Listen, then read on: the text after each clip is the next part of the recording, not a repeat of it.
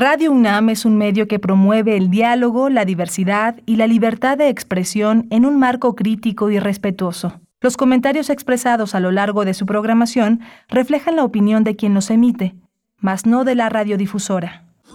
Radio UNAM presenta Primer Movimiento. El mundo desde la universidad. Hola, buenos días. Eh, son las 7 de la mañana con 3 minutos aquí en la Ciudad de México. Estamos en Adolfo Prieto 133 en la colonia del Valle. Estamos conectados también a la radio Universidad de Chihuahua, allá en Ciudad Cuauhtémoc, Ciudad eh, de Chihuahua, Parral, Delicias, cuatro ciudades con una programación local, autónoma y que generan contenidos todos los días y que abren un espacio para primer movimiento de 6 a 7 de la mañana en la hora local, de 7 a 8 en el horario de la Ciudad de México. Está Arturo González hoy en los controles eh, de la consola, de los controles técnicos allá en cabina. Está Rodrigo Aguilar en la producción ejecutiva, Violeta Berber en la asistencia de producción y mi compañera Berenice Camacho. Un gusto estar contigo, Berenice. Buenos días. Buenos días, Miguel Ángel Quemain. Pues el gusto es mío acompañarte cada mañana. Hoy miércoles 11 de mayo. Bienvenidos, bienvenidas. Tendremos distintos contenidos. Vamos a iniciar con una propuesta literaria, con la propuesta de un libro de ensayos sobre música. Eh, se trata de Calla y Escucha, ensayos sobre música de Bach a los Beatles. Estaremos con su autor, Eduardo Juchín Sosa, quien es músico, escritor y editor de Letras Libres y ha lanzado este conjunto de ensayos editado por Tor Así es que va a estar, va a estar muy interesante este recorrido a partir de ciertos ejes eh, muy interesantes que plantea Eduardo Juchín para hablar de música. Vamos a tener también la presencia del doctor Mauricio Rodríguez Álvarez. Vamos a hablar sobre la vacunación contra COVID, esta amplitud de las eh, series de personas vacunadas, hasta dónde hemos llegado, cuáles son las condiciones de la infección eh, hoy en México, cómo podemos considerar el tema de la pandemia, epidemia, endemia. Bueno, Mauricio tiene la respuesta a muchas de las interrogantes que ustedes tienen. Esperamos sus preguntas, sus comentarios en nuestras redes sociales. Mauricio Rodríguez es profesor del Departamento de Microbiología de la Facultad de Medicina de la UNAM. Él conduce Hipócrates 2.0, un programa en Radio UNAM sobre medicina e investigación, y es vocero de la Comisión para la Atención de la Emergencia del Coronavirus en la UNAM. Y en la nota internacional, el próximo 29 de mayo se realizará el proceso electoral en Colombia para elegir a un nuevo presidente. Las elecciones presidenciales en Colombia. Gustavo Petro suspende campaña. Eh, ya anunció eh, eh, la reanudación de su campaña en una zona específica del país luego de pues recibir recibir amenazas. y bueno, hay un ambiente un ambiente de violencia em, es muy focalizada, pues, pero, pero, pero existe en las, en este proceso electoral presidencial. Vamos a tener los detalles de cómo va esta carrera eh, en mm, la voz y las reflexiones del doctor Fernando Neira, investigador del Centro de Investigaciones sobre América Latina y el Caribe, el CIALC de la UNAM. Vamos a tener también la poesía necesaria en voz de Berenice Camacho, selección musical y poesía en voz de Berenice Camacho. Si se quedan hasta las nueve podrán escuchar un poco de poesía, una propuesta poética para esta mañana y tendremos la mesa del día. Está próximo ya a lanzarse la fiesta, a tener lugar la fiesta, una fiesta del pensamiento y de los sentidos, la noche de las ideas. Su título de esta ocasión es Reconstruir lo común. Vamos a conversar con dos de sus artífices, Adelina Lino Bras, director del Instituto Francés de América Latina y Consejo Cultural de la Embajada de Francia en México. Es doctor en filosofía, maestro en didáctica de las lenguas y en cooperación educativa. Es autor de diversos libros universitarios. Nos acompañará también Antonio Ibarra, profesor titular de Historia Económica en la UNAM. Es doctor en Historia, miembro del Sistema Nacional de Investigadores y de la Academia Mexicana de Ciencias. Sus líneas de investigación son historiografía económica, instituciones y cambio económico en México, redes sociales e instituciones comerciales, historia fiscal y monetaria mexicana e historia global de América Latina. Con esta, pues, esta noche de las, de las ideas, que repito, ya está pues eh, en cuenta regresiva el próximo 12 de mayo, este jueves, eh, iniciará y tendrá lugar a las 18.30 horas la Noche de las Ideas aquí en Ciudad de México, en la alcaldía de Cuauhtémoc, en Le Cinema IFAL. Sí, va a ser una, una noche muy interesante. Hay intelectuales, eh, filósofos, periodistas, músicos, artistas. Muy, muy francés el tema del debate, de la discusión y de la presentación de ideas. Una verdadera, y bien una de las grandes figuras de la, del pensamiento francés. En esta ocasión vamos a tener a Pierre Dardot.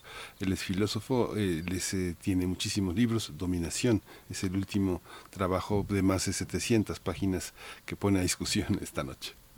Por supuesto. Y bueno, también tendremos hacia el cierre, como cada miércoles, la presencia del doctor Plinio Sosa para hablar de química, el etileno y cómo darle la vuelta a la lógica aritmética. Es la propuesta para este miércoles 11 de mayo del doctor Plinio Sosa, ya hacia el cierre del programa. Así es que quédense aquí en Radio UNAM.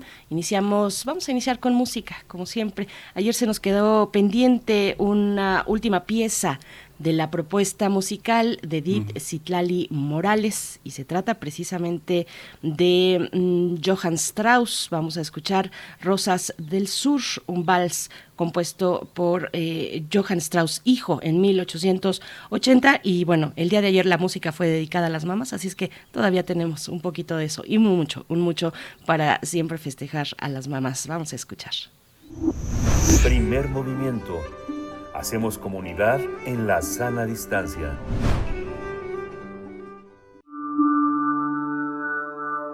Curadores musicales de primer movimiento.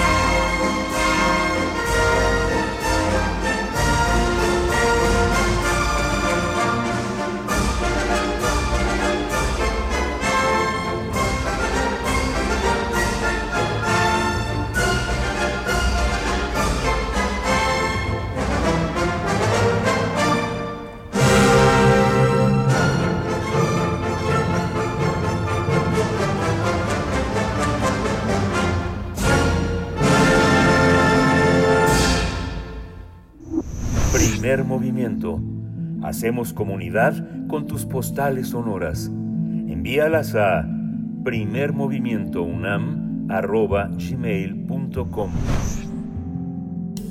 Toma nota y conoce nuestra recomendación literaria. ¿Quién se ha preguntado qué, cuáles fueron las innovaciones de Bach y por qué su música nos sigue deslumbrando, conmoviendo? O cuestionarse cuál fue la aportación musical de un grupo como los Beatles o la música contemporánea, por qué es un grupo sin comparación en, en el siglo XX. Para indagar en estas cuestiones, en estas preguntas, te recomendamos leer la obra Calla y Escucha, ensayos sobre música de Bach a los Beatles. Se trata de un libro de ensayos que eh, ayuda a entender la complejidad de la música en sus múltiples registros y a la vez un alegato apasionado en defensa de los que simplemente prefieren disfrutar la música. El autor eh, de este libro, Eduardo Jushin Sosa, plantea respuestas con humor, erudición, sensibilidad. Y vamos a conversar esta mañana eh, sobre esta publicación, esta publicación de Turner. Nos acompaña su autor, Eduardo Juchín Sosa, músico, escritor, editor de Letras Libres. Eduardo Juchín, ¿cómo estás? Buenos días. Buenos días, Miguel. Buenos días, Miguel Ángel. Gracias por la invitación. Gracias a ti, eh, eh, Eduardo Juchín. Un libro de ensayos sobre música inevitablemente se inserta en una larga tradición de escritores que son periodistas, que son músicos que le hacen de todo y entre ello los ensayos musicales. ¿Cómo, cómo, cuéntanos cómo está concebido ese libro y si tú te piensas en el marco de esa tradición del gusto y del pensamiento musical a través del ensayo en México. Sí, claro que sí. Este, de hecho, uno de los grandes libros que a mí, siendo más joven, eh, me formó mucho fue el de la piel del medio humano, que eran las columnas de, de Luis Ignacio Entonces, este él me hizo ver cómo era posible, cómo era posible imitar el gusto eh, por la música clásica que considera difícil a veces eh, eh, y retratarlo de una manera mucho más amena, mucho, muy curiosa, entrarnos en la vida de los compositores, pero también explicando la complejidad de sus creaciones. Entonces, por supuesto que le debo mucho a, los autores que se han formado, pero también a los que leo ahorita, que no solamente sobre música clásica, sino sobre pop, este, rock. Y, me gusta mucho leer a gente apasionada escribiendo sobre música. Entonces, por supuesto que, que, que podemos de diferente, ¿no? Es innegable. Y este libro es un poco, eh, lo conseguí eh, eh, intentando responder varias preguntas, ¿no? ¿Cuál es la relación entre la música y las imágenes? No solamente a través del cine o con dos videos musicales, sino cuando vamos a un espectáculo en vivo, ¿no? Qué tanto nos proyecta lo que estamos viendo y qué tanto influye lo que vimos. Esa es una pregunta. Otra pregunta era, ¿existe humor en la música? Este, ¿Por qué algunos sonidos nos resultan más agradables que otros y otros nos resultan disonantes? ¿A qué se debe eso? Entonces, como que tenía muchas preguntas ahí, eh, rondando en mi cabeza y lo que, quise hacer era intentar responderlas, obviamente no diciendo una respuesta este, contundente a ninguna de esas preguntas, pero me hizo investigar mucho, muchos autores, muchas explicaciones, y, y, este libro es un poco el resultado de esta indagación. Eduardo Juchín, bueno, se ve, por supuesto, se nota, uno encuentra múltiples referencias de distintos géneros musicales, de distintas épocas musicales también. Y, bueno, el disfrute, como lo decíamos en la introducción, el disfrute, tal vez sin adjetivos, el disfrute por el disfrute de la música es un campo mucho menos minado que, que la parte introductoria, la parte con la que abres el libro, saber o no de música. Ahí sí que es un tema complejo que nos lleva a varios laberintos, Eduardo Juchín, eh, porque pues las formas de acercarse a la música son diversas porque se puede contar con distintos eh, aspectos o registrar distintos aspectos a considerar en los saberes musicales. ¿Cómo, ¿Cómo lo resuelves tú? ¿Cómo entrarle a la cuestión del saber o no saber de música?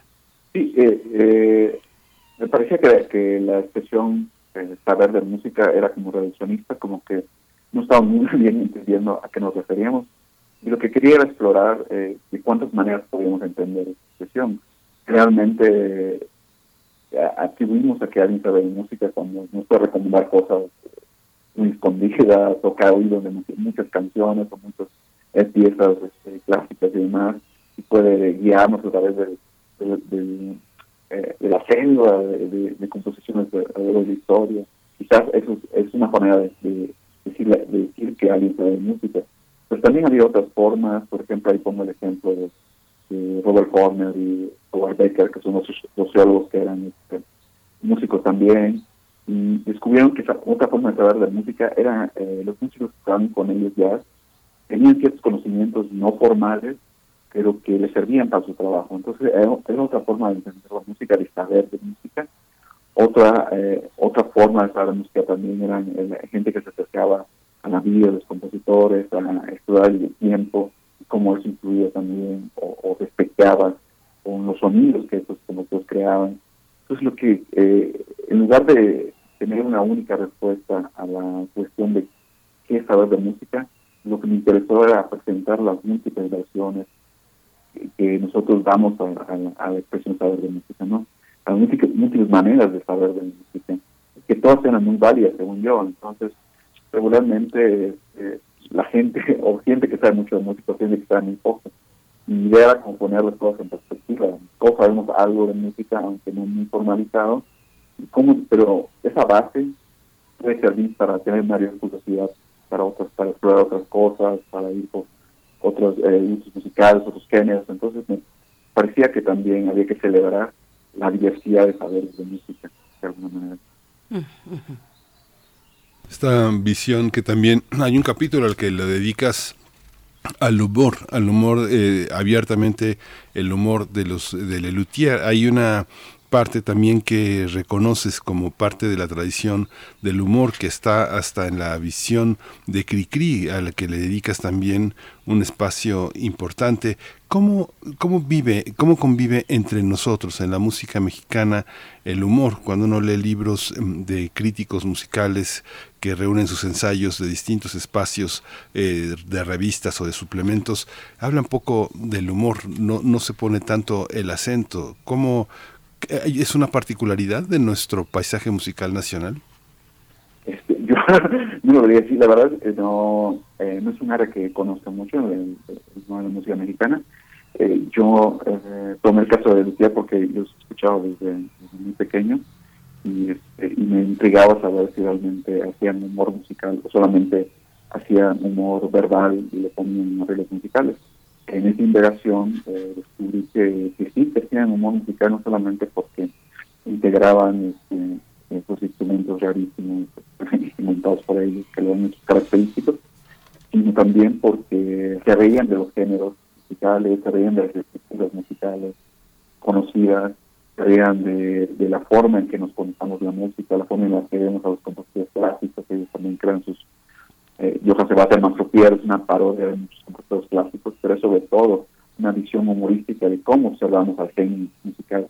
Entonces me parecía que eh, una forma de enfocar lo que es el humor musical tiene que ver con, con esta música o estas canciones que hablan de la propia música, que también estamos haciendo inclusive ahora que lo mencionas, el, el brillito cantor, este personaje eh, de Arinondo Soler, no solamente hace canciones a los animales, que a la escuela, ni, el papá elefante ni demás, sino que habla de Cristi como músico, ¿no? Entonces, habla de las penurias de los músicos, que, que no pagan los derechos de autor, que, este, ¿no? que bien enamorados todo el tiempo y no les compran sus canciones, etcétera Entonces, de alguna manera, sí eh, hace humor con, eh, con los géneros, porque Cristi explora muchos géneros, y los parodia y los hace muy bien este, sino también eh, vierte una mirada crítica sobre la, función y el oficio del músico. Entonces me parecía, me parecía que había, ahí había una, una interesante para ver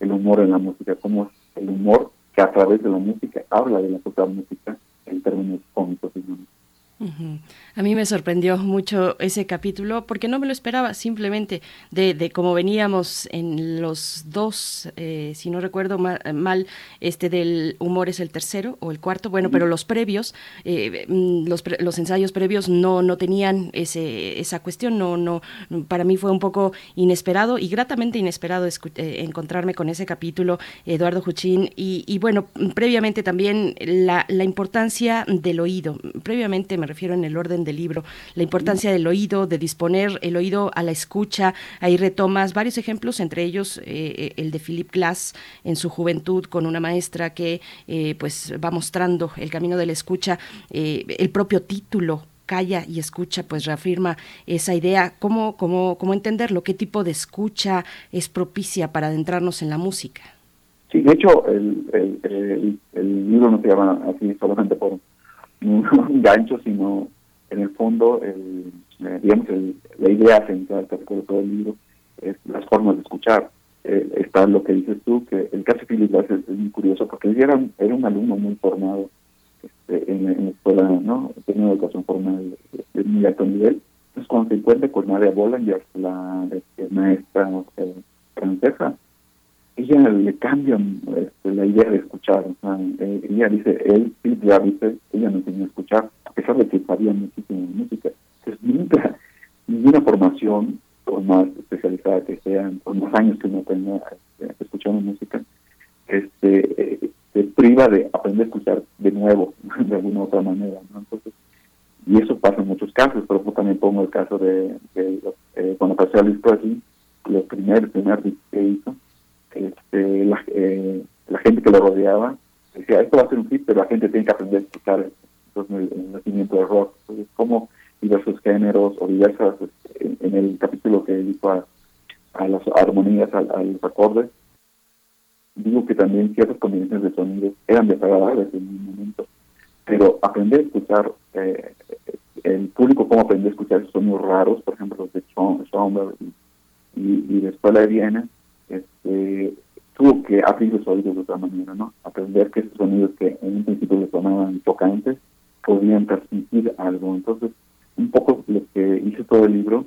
es que nunca es demasiado tarde para abrir nuestros, oídos a nuevos géneros, a nuevos sonidos, eh, a, nuevos ritmos. Entonces, y pongo todos esos ejemplos de gente muy este, reputada y, gente que ahorita lo vemos con mucha naturalidad, de los sonidos de, los vanguardias del siglo XX o, del rock, o ¿no? Entonces, ahorita lo vemos, ya los asimilamos con con mucha naturalidad, pero en su momento fueron raros. Entonces, también la sociedad ha aprendido a vivir esos sonidos. Y es lo que digo, ¿no? Siempre hay la oportunidad de abrir los oídos a nuevos sonidos, a nuevas formas de música.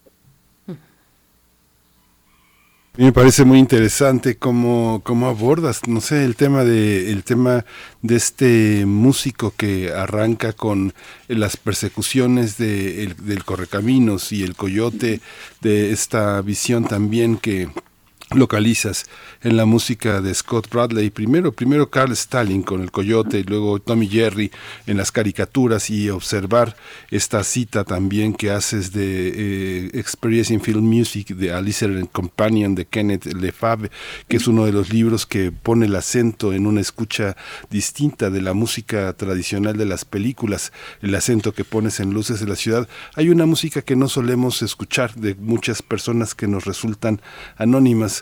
¿Cómo, cómo cómo, situarte en ese panorama. ¿Cómo se te ocurrió pensarla desde esos puntos de vista, desde la invisibilidad de las autorías musicales que están tan presentes entre nosotros a la hora de ver cine, a la hora de ver dibujos animados, por ejemplo? Sí, de hecho este, es, es, una de que me disfruté escribir porque pues obviamente yo crecí en el camino y revivir más cosas, pero no le había puesto atención a la música hasta que empecé a leer sobre los compositores de dibujos animados, más recientes, que me llevaron a los primeros, este, las sinfonías, las Margin y, y demás, eh, que tenían mucha música o que están basadas particularmente en música. Y me interesó mucho saber cómo interactuaban los dibujos animados que eran muy libres con esta música que intentaba también ser muy libre. Entonces, este, descubrí dos, no descubrí, no, los autores me llevaron a dos vertientes a dos, parecía dos, dos formas de, ver la misión de dibujos animados. Una era eh, hacer una reunión de muchos tipos de, música que ya existía, que es lo que hacía cada en, en el curso de Correcaminos, ¿no? Se hacían muchísimas citas que integraban, una nueva música a partir de todas esas citas que hacían. Y, y lo que hace Scott David, que es una música totalmente nueva, que Scott David eh, es, es maravilloso porque eh, él hacía música muchas veces dodecafónica y las integraba a la, a la música día. Entonces nosotros de niños ya escuchábamos música radiofónica y no sabíamos, ¿no? Y, me parece interesante eso, cómo ellos se toman libertad, ciertas libertades para, animar también esas imágenes enloquecidas que vemos que los los dibujos animados de Tom y Jerry, de se están basados en las persecuciones, ¿no? Entonces, y, y, el cambio de ritmo, ¿no? Porque a veces aceleran, desaceleran y hacen muchas cosas. Entonces, este, como esos autores que estaban ahí y que no son muy conocidos, especialmente aprovecharon ese anonimato, ese no, no estar creando las grandes obras, sino estar trabajando para, para poner música en dibujos animados aprovecharon esa oportunidad para hacer música muy libre, muy característica, muy divertida. Ellos eh, eran muy creativos, pero en parte tomaban muy en serio su trabajo. Entonces, no solamente era una música frívola en sí sino que realmente tienen un sentido, tienen una, un porqué. Y eso me interesó mucho exactamente porque los dibujos animados no han estado ahí. Y a veces, aunque estuviera la música, una vez no le prestaba atención. Entonces, siempre había un tipo de música presente en las películas, en los dibujos animados en otros espectáculos visuales, que no le prestamos atención. Y eso también era un poco la idea de abrir los oídos a la música, a precisamente prestar atención a estas melodías que están presentes, aunque no ocupen el primer plano de nuestra atención. Eso me llevó a Chaplin, eso sucedió más o menos en la pandemia en la que nos puso a ver muchas películas silentes y muchas películas de Chaplin. Y, me, pregunté precisamente por qué eh, en unos momentos muy cómicos de Chaplin. La música no era precisamente chistosa, sino era eh, dramática, sentimental, eh, y, tenía una forma muy muy este, clásica, digamos, era menos aventurada, pese que lo que veíamos en pantalla era muy este, este técnico y ridículo y, un poco un, tipo de ballet. Entonces, este, esa duda, ese, ese choque entre no de la música y como de las imágenes, me hice preguntarme por qué lo hacía Chaplin, porque a Chaplin a partir de un todoterreno, él más o menos componía la música, pues, pero pues, aunque no sabía de música, eh, tenía una idea muy clara de cómo debía ser la música de sus películas, y las dirigía, las actuaba, las escribía, entonces era como una obra total, ¿no? Entonces me interesaba mucho entender qué papel cumplía la música en, en las películas de Chaplin, sobre todo porque Chaplin las concebía eh, de una manera muy completa, por ahí también esa es la, duda que encuentro poner en esta parte que. Y bueno, eso me da oportunidad de eh, hablar, eh, de proponerte hablarnos de la imagen y la música en, un formato visual distinto que no es el de las películas, sino el de los videos musicales. La llegada, retomas la llegada de MTV a principios de los 80 eh, y ahí también podríamos, eso lo retomas más adelante en el libro, pero podríamos regresar al mismo inicio del libro donde tú pones un peso a lo visual, a la comprensión visual de la música, de, los, de la ejecución de los instrumentos Ahí cuando eh, en, en, algún momento revisabas videos de YouTube de interpretaciones de Bach en guitarra, eh, cuéntanos un poco de esta parte, la, la imagen visual y, la música. ¿Qué es la imagen para la música? Sí, de hecho eso fue una parte importante para conseguir el libro, esto es lo que menciona al, inicio del primer ensayo, es que yo yo no sé leer eh, partituras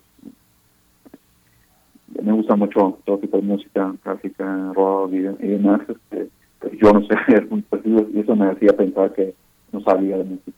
Pero puse a ver los videos de, de ejecuciones de, en guitarra de Bach, yo quise tocar guitarra, y, este, y mientras veía esas ejecuciones, claramente entendía lo que estaba sucediendo, o sea, entendía cómo se estaban moviendo las dos melodías, ¿no? En contrapunto, y qué tipo de armonías creaban mientras estaban ejecutando esos dos por eso, mientras escuchaba yo en, en instrumento, digamos, de clavicordio, yo no comprendía esas, estructuras, pero cuando lo veía ya que estaba una guitarra, como si te, tocarla, pues, me pareció muy claro lo que estaba sucediendo y se me hizo un tipo de, de, epifanía pensar de que sí estaba comprendiendo un poco más abajo de lo que yo creía. Entonces, eh, eh, eso me hizo pensar que el apoyo visual nos lleva a una comprensión de lo que la estructura de la música, de lo que eh, lleva la música detrás, por ejemplo, algunas veces eh, pongo esta cita de Charles Rosen que decía de que a veces los directores ni siquiera se están escuchando la música, están tan embebidos en su propia imagen dirigiendo, que es así este, apasionada o dramática y demás, que ya eso mismo transmite una idea de lo que estamos escuchando, ¿no? Entonces, o el solista, digamos, el, el, de piano, por ejemplo, que interpreta una pieza, todo en sí está muy, este, lo hace de una manera muy dramática, muy apasionada, o, o, o, cierra los ojos y te deja llevar. Eso también influye en la manera en que percibimos los cierto, es. Interesante como esta relación siempre ha estado ahí, aunque no siempre sea tan, tan, clara, digamos. Y ese, y ese eh, capítulo que mencionas de la imagen y la música, lo que explorar las distintas maneras en que se relacionan estas dos cosas. Ya, ya dijimos lo de las caricaturas, las películas, pero también los videos musicales que, que fue al revés, ¿no? Fue, eh, fue, existió una música y la quisimos ilustrar con imágenes. Y es muy rara la manera en que operan los videos musicales. Ahora están muy naturalizados, ahora, se nos hacen eh, comunes ver un video musical, pero lo que quería recuperar la extrañeza con la que aparecieron. Y es que los videos, las imágenes que acompañan los videos musicales no siguen una sola narrativa, a veces son imágenes muy absurdas, no tienen sentido, o a veces medio siguen una historia, pero no de una manera lineal, como que llenan huecos y la letra que cantan eh, de una canción, entonces como que es una forma de interactuar con la, eh, con la música misma, es curiosa, y lo que quería recuperar de que precisamente decir al lector ve que extraña es esta, esta relación, ahorita la veo natural, pero es extraña, entonces eso me da a hablar de, de, los videos musicales, pero también de otras formas de, música visual, por ejemplo, las escrituras mismas que se publican en los periódicos, el finales del siglo XIX, pues del mediados del 20, cuando se están publicando en los periódicos los partidos musicales. Entonces, es otra forma de, darle música a las personas de manera visual. Este, también hablo de estos músicos que han, que también, ¿no? Brain, no este Artatum que son eran pianistas pero que su mayor formación es escuchar no tanto lo que formalmente y eran ciegos y entonces qué relación podrían cómo podrían conseguir la música en un músico ciego entonces también hago ese tipo de preguntas al final pero la relación eh, de la música y las imágenes creo que se manifiesta de muchas maneras incluso más de las que yo menciono me parece importante dejar esa duda o esa curiosidad en el lector, cuántas formas de, relación entre la música y la imagen podría más descubrir. Y ahí también eh, otro tema que me gustaría plantearte, por ejemplo, tú hablabas eh, eh, como, bueno, pero no, hablabas. Eh, pienso en, imagino a José Agustín recibiendo los discos que le traía su papá de piloto en sus viajes y cómo los desenvolvía, rompía eh, las etiquetas y abría los discos. Me imagino la música que, que viene de las notas sin música de Juan Vicente Melo, alguien que va a los conciertos, como pasa con otro crítico que estuvo en el suplemento de la cultura en México, Raúl Cosío, que también fue director de orquesta. Pienso en José Agustín en la nueva música clásica, que fue un libro muy importante. Pienso en ese acompañamiento de grupos que ha hecho Sergio Monsalvo, que ahora no sé si, si tú lo sigues, se ha convertido, ha regresado con la columna, con una columna en la revista Nexos, que Sergio fue pues un editor muy fuerte de bluseros, tiene ahora sonido de Babel. Pienso en Víctor Roura, en Los Negros del Corazón, siguiendo también a músicos, también esta tradición que en la que tú en los agradecimientos eh, dices que tu familia ha tenido que soportar las distintas etapas musicales, la clásica, la grunge, la metalera, la cumbiera. Pienso en Ernesto Márquez siguiendo en el Bar León o en los Salón Los Ángeles o en Rumba este a los grupos cubanos, a los músicos eh, salseros, a los cumbiamberos. ¿Cómo, ¿Cómo te sitúas en esta parte? Te imagino de pronto un nuevo crítico musical muy colocado en los sitios webs y en las historias musicales anglosajonas. Hay una gran lectura de, de tradición crítica literaria musical anglosajona y muchísimo, muchísimo internet, más que sala de música, más que discos. ¿Cómo te percibes? Sí, en ese de hecho, eh, soy un eh, escucha curioso porque me clavo mucho en, en, escuchar lo que estoy leyendo, ¿no? Entonces, de repente me, meto en la biografía de un músico y, a partir de lo que leo, eso me lleva a escuchar toda su obra, por ejemplo, o si leo la historia de un género, o estoy leyendo por historia del pop-punk, y me pongo a escuchar así todo lo que me encuentro en ese momento. Hace unos meses estaba, leyendo uh, libros de Bertolt y, biografía de Kurt y, y, los cómics que lo citan y me ponía a escuchar todas ¿no? todas las versiones que hay de las obras de Darcy Whale que hicieron juntos. Entonces son un, escucha muy ligados libros también. Entonces, este, y eso es una relación que se dio ahí, ¿no? Que se dio naturalmente. Yo comencé, y eso, y eso comenzó a las etapas es también interesante porque yo desde joven he, tocado. Pues yo he, estado desde grupos parroquiales, he tocado música de iglesia, que es uno de los temas. la música uno de los de casa. realmente yo tocaba en una, en una iglesia. También he sido rockero de, una, de un bar. He, he tenido una banda de metal casi diabólico. He tenido, este, pero yo en el fondo quería ser músico clásico, no se pudo porque vivía en Campeche, no había manera de estudiarlo. Entonces, como que de alguna manera el libro es una forma de conciliar todo ese de, etapas, los mismos tipo de gustos que no me han, no han abandonado. Yo sigo escuchando metal, sigo escuchando música clásica, de rock de varias épocas y, salsa y, demás. Entonces, uno escucha muy abierto a, muchos géneros musicales y es imposible vivir en campechino agarrarle gusto a la cumbia, por ejemplo.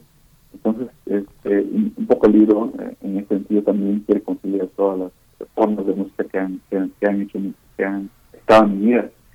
Y este, pero sí soy músico muy ligado a las cosas que leo, porque tengo mucho interés en, leer, en leer cómo la gente que compone experimenta la música, o la gente que hace crítica de música, cómo experimenta también eh, la música, me gusta leer sobre críticas musicales, no, no, solo, las críticas, sino también sobre críticas.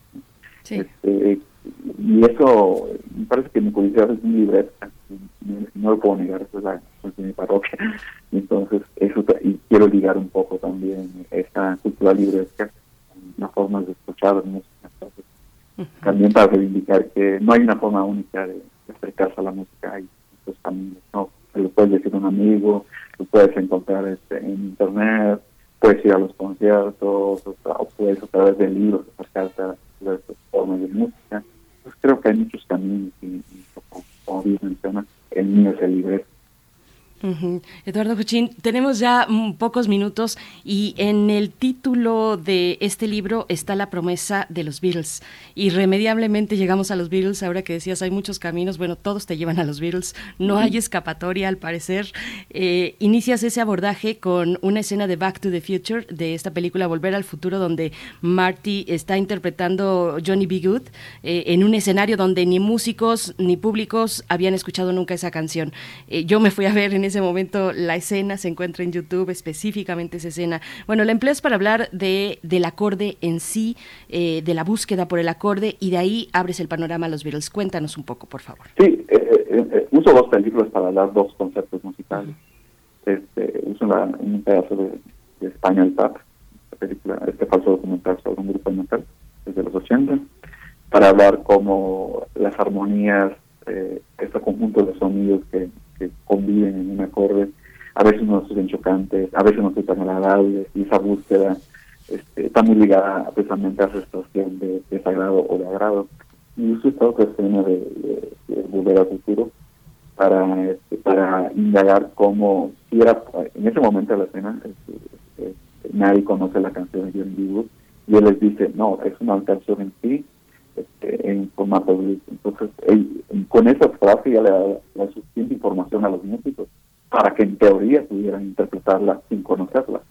Entonces, e, ese, esa, esa, uso esa escena precisamente para entender cómo funciona el acorde principal, el acorde que, se marca por una pieza, ¿no?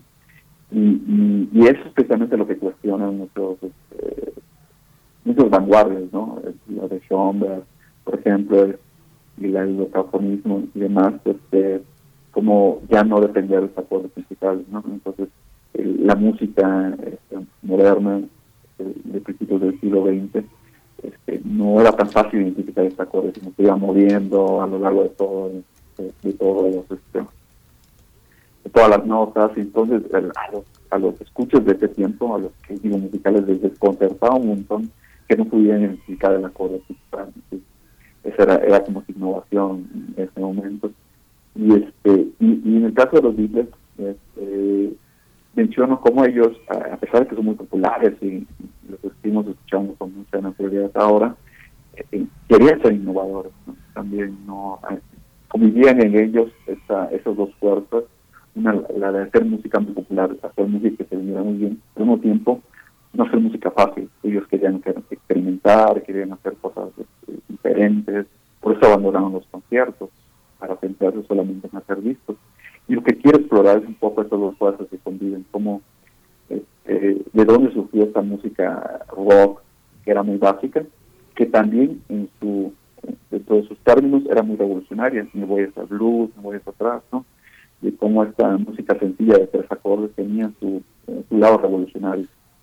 Y esa es una parte del cuento. Y otra parte que cuento es la que un poco este, enlazo con, con las revoluciones de vanguardias del siglo XX, como la de Schomer y demás, es este otro impulso muy vanguardista, que también nos dice escuchar música de vanguardia, ¿no? Escuchar Stock House en Iberio y, demás, aunque no era muy, aunque no, no todo lo podían eh, ellos reflejar en su propia música, también les gustaba mucho la música vanguardista y muy experimental de, ese tiempo. me parecía interesante cómo todos los convivían en los discos y cómo es posible identificarlos en las canciones de los discos, ¿no? Como esta fuerza experimental, rara, por hacer sonidos eh, diferentes, y esta otra más, eh, más popular, más, más sencilla de memorizar, pero un tiempo que era revolucionar de esa manera. Entonces, un poco es, es idea de explicar estas dos, esas dos tendencias que se van jalando en la música y siguen estando ahí, nomás hay que prestar la atención. Pues Eduardo Juchín, eh, muchas, eh, muchas gracias. Eh, tenía una, una última pregunta que casi es de sí o no porque tú te, has apoyado muchísimo en biografías, en autobiografías, en entrevistas. Fíjate que eh, yo no he escuchado una larga, buena entrevista con eh, Chicoche, con eh, Jorge Hernández de los Tigres del Norte, no hay una, larga trabajo ensayístico sobre Aarón y su grupo Ilusión, sobre con Jorge Pedraza, de este, todos estos grupos de cumbia que les hace tanta falta un trabajo de Honduras. Eh, esta conga y timbal, de eh, estas eh, visiones instrumentales, pero sí hay mucho con toda esta basura que descubrió Luis del Llano, Garibaldi, fresas con crema, cava, microchips, timbiriche, toda esa, todo ese desperdicio. ¿Cómo, ¿Cómo entrarle a la música popular? Es, hace, ¿Hace falta? Es una, muy brevemente ya, este, ¿cómo lo observas en nuestro panorama intelectual, musical? Sí, hace falta todo lo que me digo. Yo soy un gran fan de Chico, es imposible no serlo, siendo de Campeche, cuando era vecino de, los tabasqueños. ¿no? Entonces, este, ahí lo que si escucharon me fascina, genuinamente, no, no, no por el novicio, genuinamente. Y de hecho, mi gran deuda siempre me preguntan cuándo voy a escribir la biografía de Chico, sí, espero hacerlo en algún momento, porque sí es un personaje eh, que me ha apasionado siempre, me ha acompañado a su música y, y sí, sí, hace falta un poco tomarlo en serio estos, estos, grupos de y, y, de música tropical. Creo que ese tomarse en serio la música ya sea pop ya sea cumbia ya popular música norteña. Es el primer paso precisamente para apreciarlo de otra manera no solamente con su producto que sí. ahí o que escucharon sus padres sino como como algo que tiene ciertas propuestas o ideas musicales en el fondo yo creo que ese tomarse en serio es el primer paso Gracias, Eduardo. Pues Eduardo Juchín, Eduardo Juchín Sosa, es Calla y escucha ensayo sobre música de Bach a los Beatles, editado por Turner, ya puede conseguirse en librerías. Te agradecemos mucho esta, esta oportunidad de acercarnos a esta serie de ensayos. Eduardo, muchas gracias. muchas gracias a ustedes. Saludos a todos. Hasta gracias. Hasta pronto. Vamos directamente con las fonografías de bolsillo. Primer movimiento. Hacemos comunidad en la sana distancia. Fonografías de bolsillo. Juan de Dios Pesa, una voz que nos habla desde el porfiriato, el tema de esta fonografía, hoy miércoles, y ya estamos con Pavel Granados en la línea, él es escritor y director de la Fonoteca Nacional. Querido Pavel, ¿cómo estás? Buenos días. ¿Cómo están, Miguel Ángel Vélez? Qué gusto saludarlos. Igualmente, Pavel. Igualmente, Pavel, buenos días. Pues fíjense que, bueno, ya saben ustedes que me apasionan las vidas de los poetas y bueno, hay, yo creo que es la biografía de los poetas es un género pues, eh, para mí que pues, me hace fascinante, ¿no?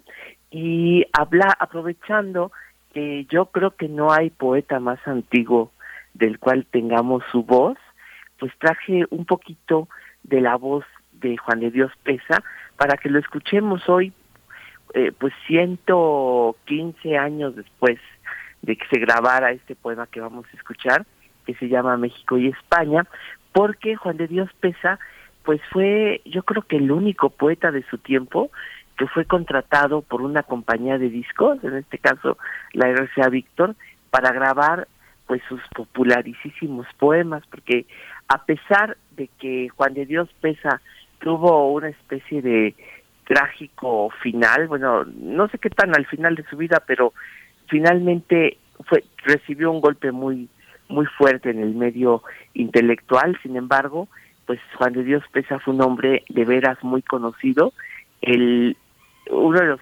recuerdos más antiguos que tuvo Salvador Novo fue cuando eh, vio el velorio de Juan de Dios Pesa. Novo tenía, tenía, yo creo que tenía unos cinco o seis años cuando murió Pesa y él recuerda que toda la ciudad estaba pues eh, volcada a las calles para ver pasar el féretro del poeta del hogar. Entonces, pues voy a, contar algunas cositas de la vida de Juan de Dios Pesa antes de escuchar eh, este poema que traje. Lo primero que me gustaría decir es que pues Juan de Dios de Juan de Dios Pesa es uno de los grandes poetas de nuestra ciudad.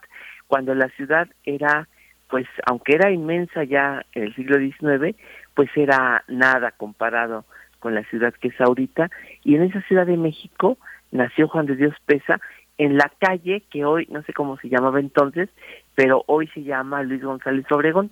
Es solamente una calle porque ustedes saben que la, los, los cronistas de la ciudad han tenido el privilegio, los cronistas oficiales, de que su calle lleve su nombre. O sea que ahí, en la calle de Luis González Obregón, murió el cronista de la ciudad, Luis González Obregón, y ahí está un edificio que todavía hoy tiene una placa que dice que ahí nació el poeta Juan de Dios Pérez en 1852.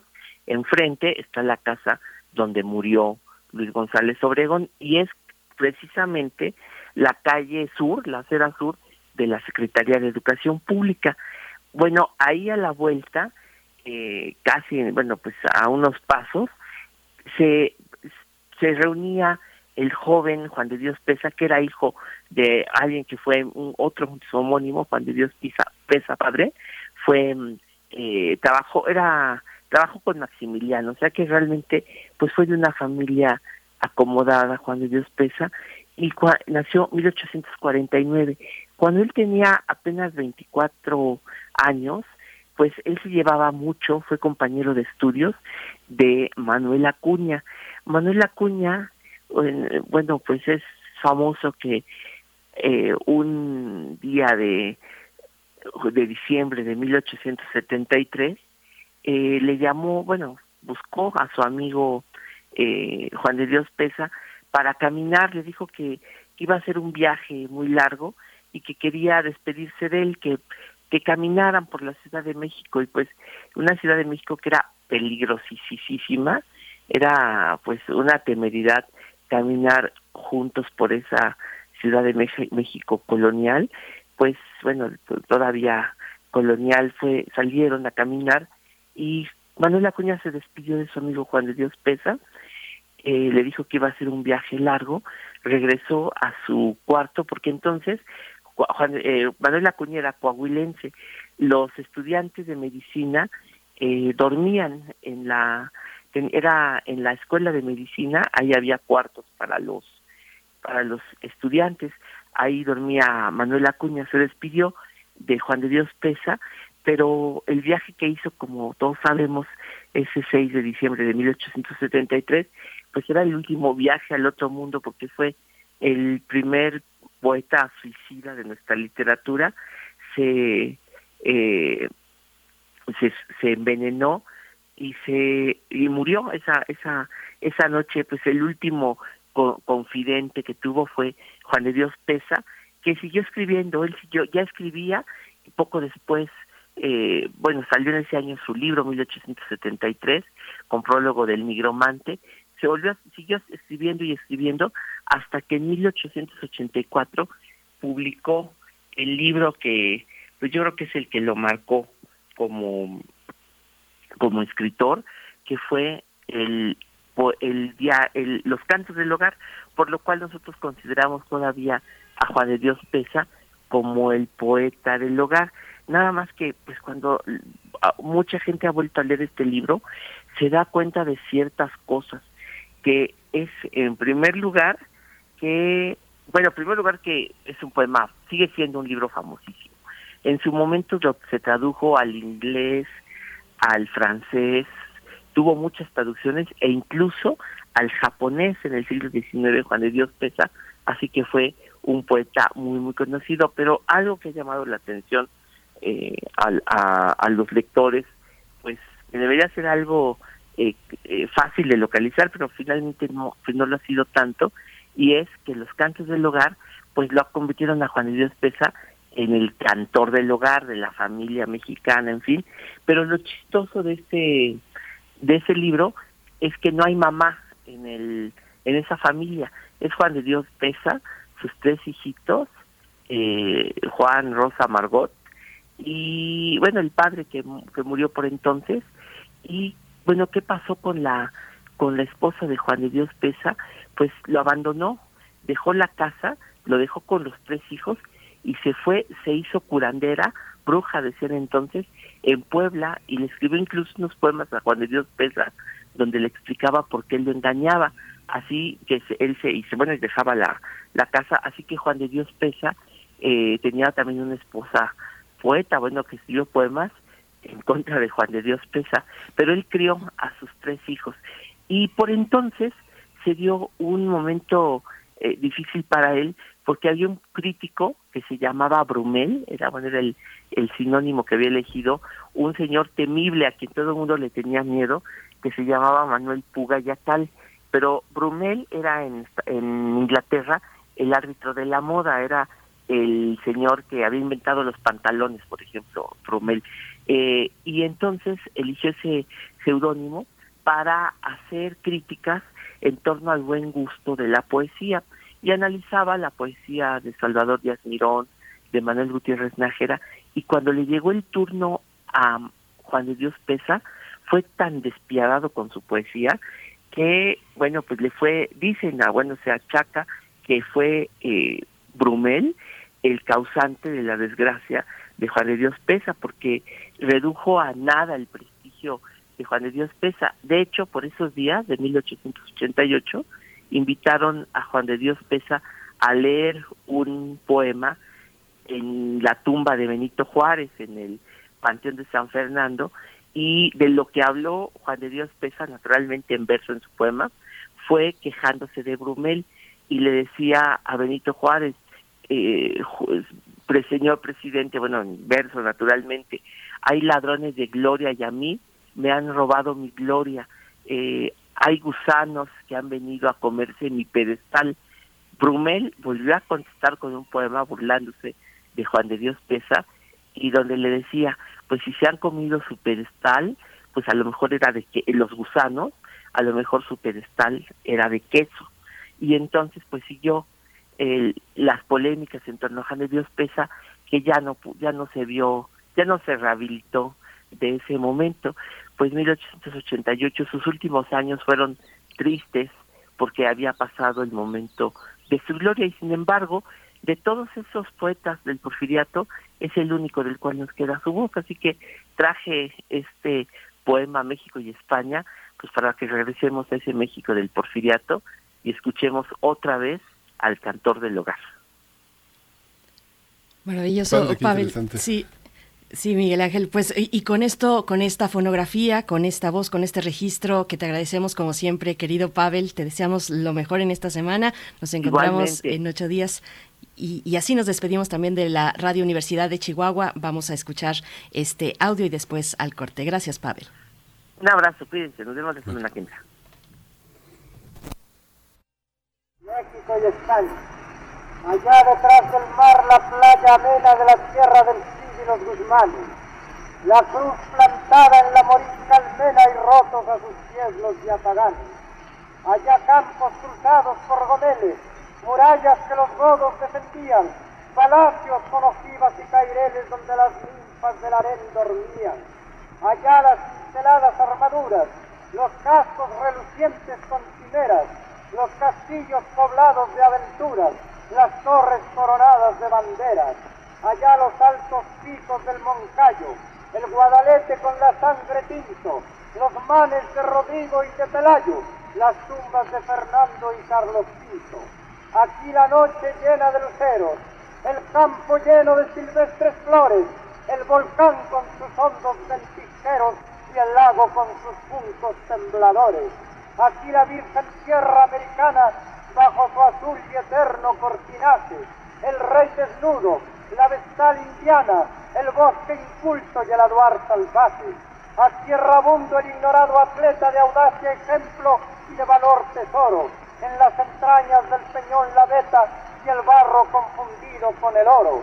Aquí el templo de tosca gradería, el ídolo hecho un dios armipotente y del pueblo la sorda gritería al verlo bautizar con sangre hirviente.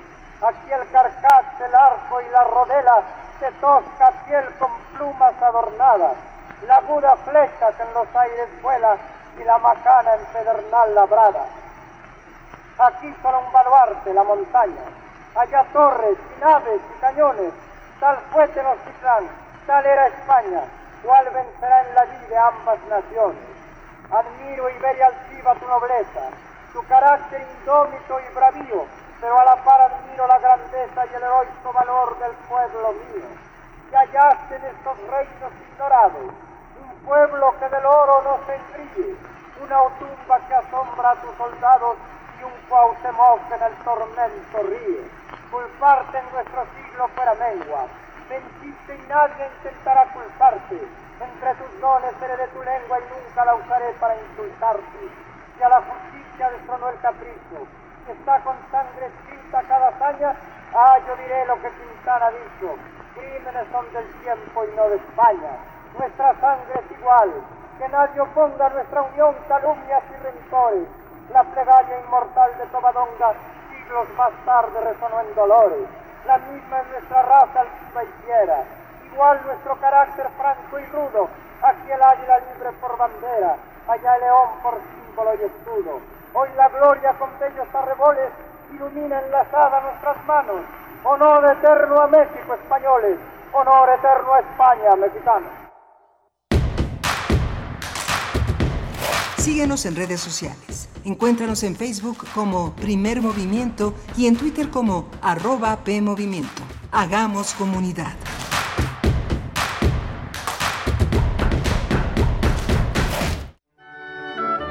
Una sala tan grande como el tiempo en la que quepan todas las notas. Las clásicas y las inhóspitas. Las de otras latitudes y nuestras coterráneas. Las de largo aliento y las que son un suspiro. Las divinas y las profanas. Es universidad porque caben todas, todas las notas. Orquesta Filarmónica de la UNAM, segunda temporada 2022. En vivo desde la sala Nezahualcóyotl. Domingos a las 12 horas por el 96.1 de FM. Radio UNAM. Experiencia sonora. Alejandro Moreno, presidente nacional del PRI. México se encuentra desde hace cuatro años en la circunstancia más difícil de su vida. A Morena les digo, ustedes son los verdaderos traidores. Fueron ustedes quienes rechazaron nuestra propuesta. Una tarifa eléctrica gratuita para los sectores más vulnerables. Los priistas sí escuchamos y atendemos el llamado del reclamo ciudadano. PRI. Fentanilo, heroína, cocaína, piedra, cristal. No importa qué droga química te metas, de todas formas te destruyes. La sangre de las drogas nos mancha a todos. Mejor métete esto en la cabeza. Si te drogas, te dañas. Si necesitas ayuda, llama a la línea de la vida, 800-911-2000. Para vivir feliz, no necesitas meterte en nada. ¿Sabes qué tienen en común? El polvo de una estrella durmiente, el moco de King Kong o el enano más alto de todos. Pues que a todos los puedes encontrar en la radio. Solo tienes que decir las palabras mágicas. ¡Hocus Pocus! Para tus orejas y escúchanos todos los sábados a las 10 de la mañana por Radio UNAM. Experiencia sonora. Vamos a tomar las ondas con la misma energía con que tomamos las calles. Vamos a desmontar los armarios. Vamos a deconstruir el patriarcado. Y sí, lo vamos a tumbar. Violeta y oro. Todas las voces. Violeta y oro. Todos los domingos a las 11 de la mañana por Radio UNAM. Radio UNAM. Experiencia sonora. Queremos escucharte. Llámanos al 55 36 43 39 y al 55 36 89 89. Primer movimiento. Hacemos comunidad. Buenos días, estamos de vuelta en primer movimiento, el espacio matutino de eh, Radio UNAM. En este miércoles 11 de mayo de 2022 les saludamos cuando son las 8 con 3, 8 con 4 ya, 8 con 4 minutos de la mañana, hora del centro del país. Nos enlazamos con Radio Nicolaita en este momento en el 104.3 de la frecuencia modulada y saludamos a Morelia, a la comunidad de la Universidad Michoacana de San Nicolás de Hidalgo. Aquí en Ciudad de México se encuentra Violeta Berber en la asistencia de producción, Rodrigo Aguilar en la producción ejecutiva nos acompaña hoy Arturo González en los controles técnicos y como siempre Tamara Quiroz en redes sociales. Miguel Ángel Quemain, ¿cómo estás? Buenos días. Hola, Berenice. Eh, muy buenos días a todos los radioescuchas, a nuestros amigos de Morelia, Michoacán, en esa radio Nicolaita que ya se va acercando a la a los 50 años. Yo creo que vamos a hacer algo desde allá en estos nuevos tiempos. Tenemos que irnos, Berenice, a transmitir desde allá, comernos unas, unas carnitas michoacanas y unas este y, y, unos, y unos tepaches allá con los, nuestros amigos. A lo mejor ellos comen puras brócolis y ejotes, pero hay que celebrar los 50 años de la radio Nicolaita, que es maravilloso.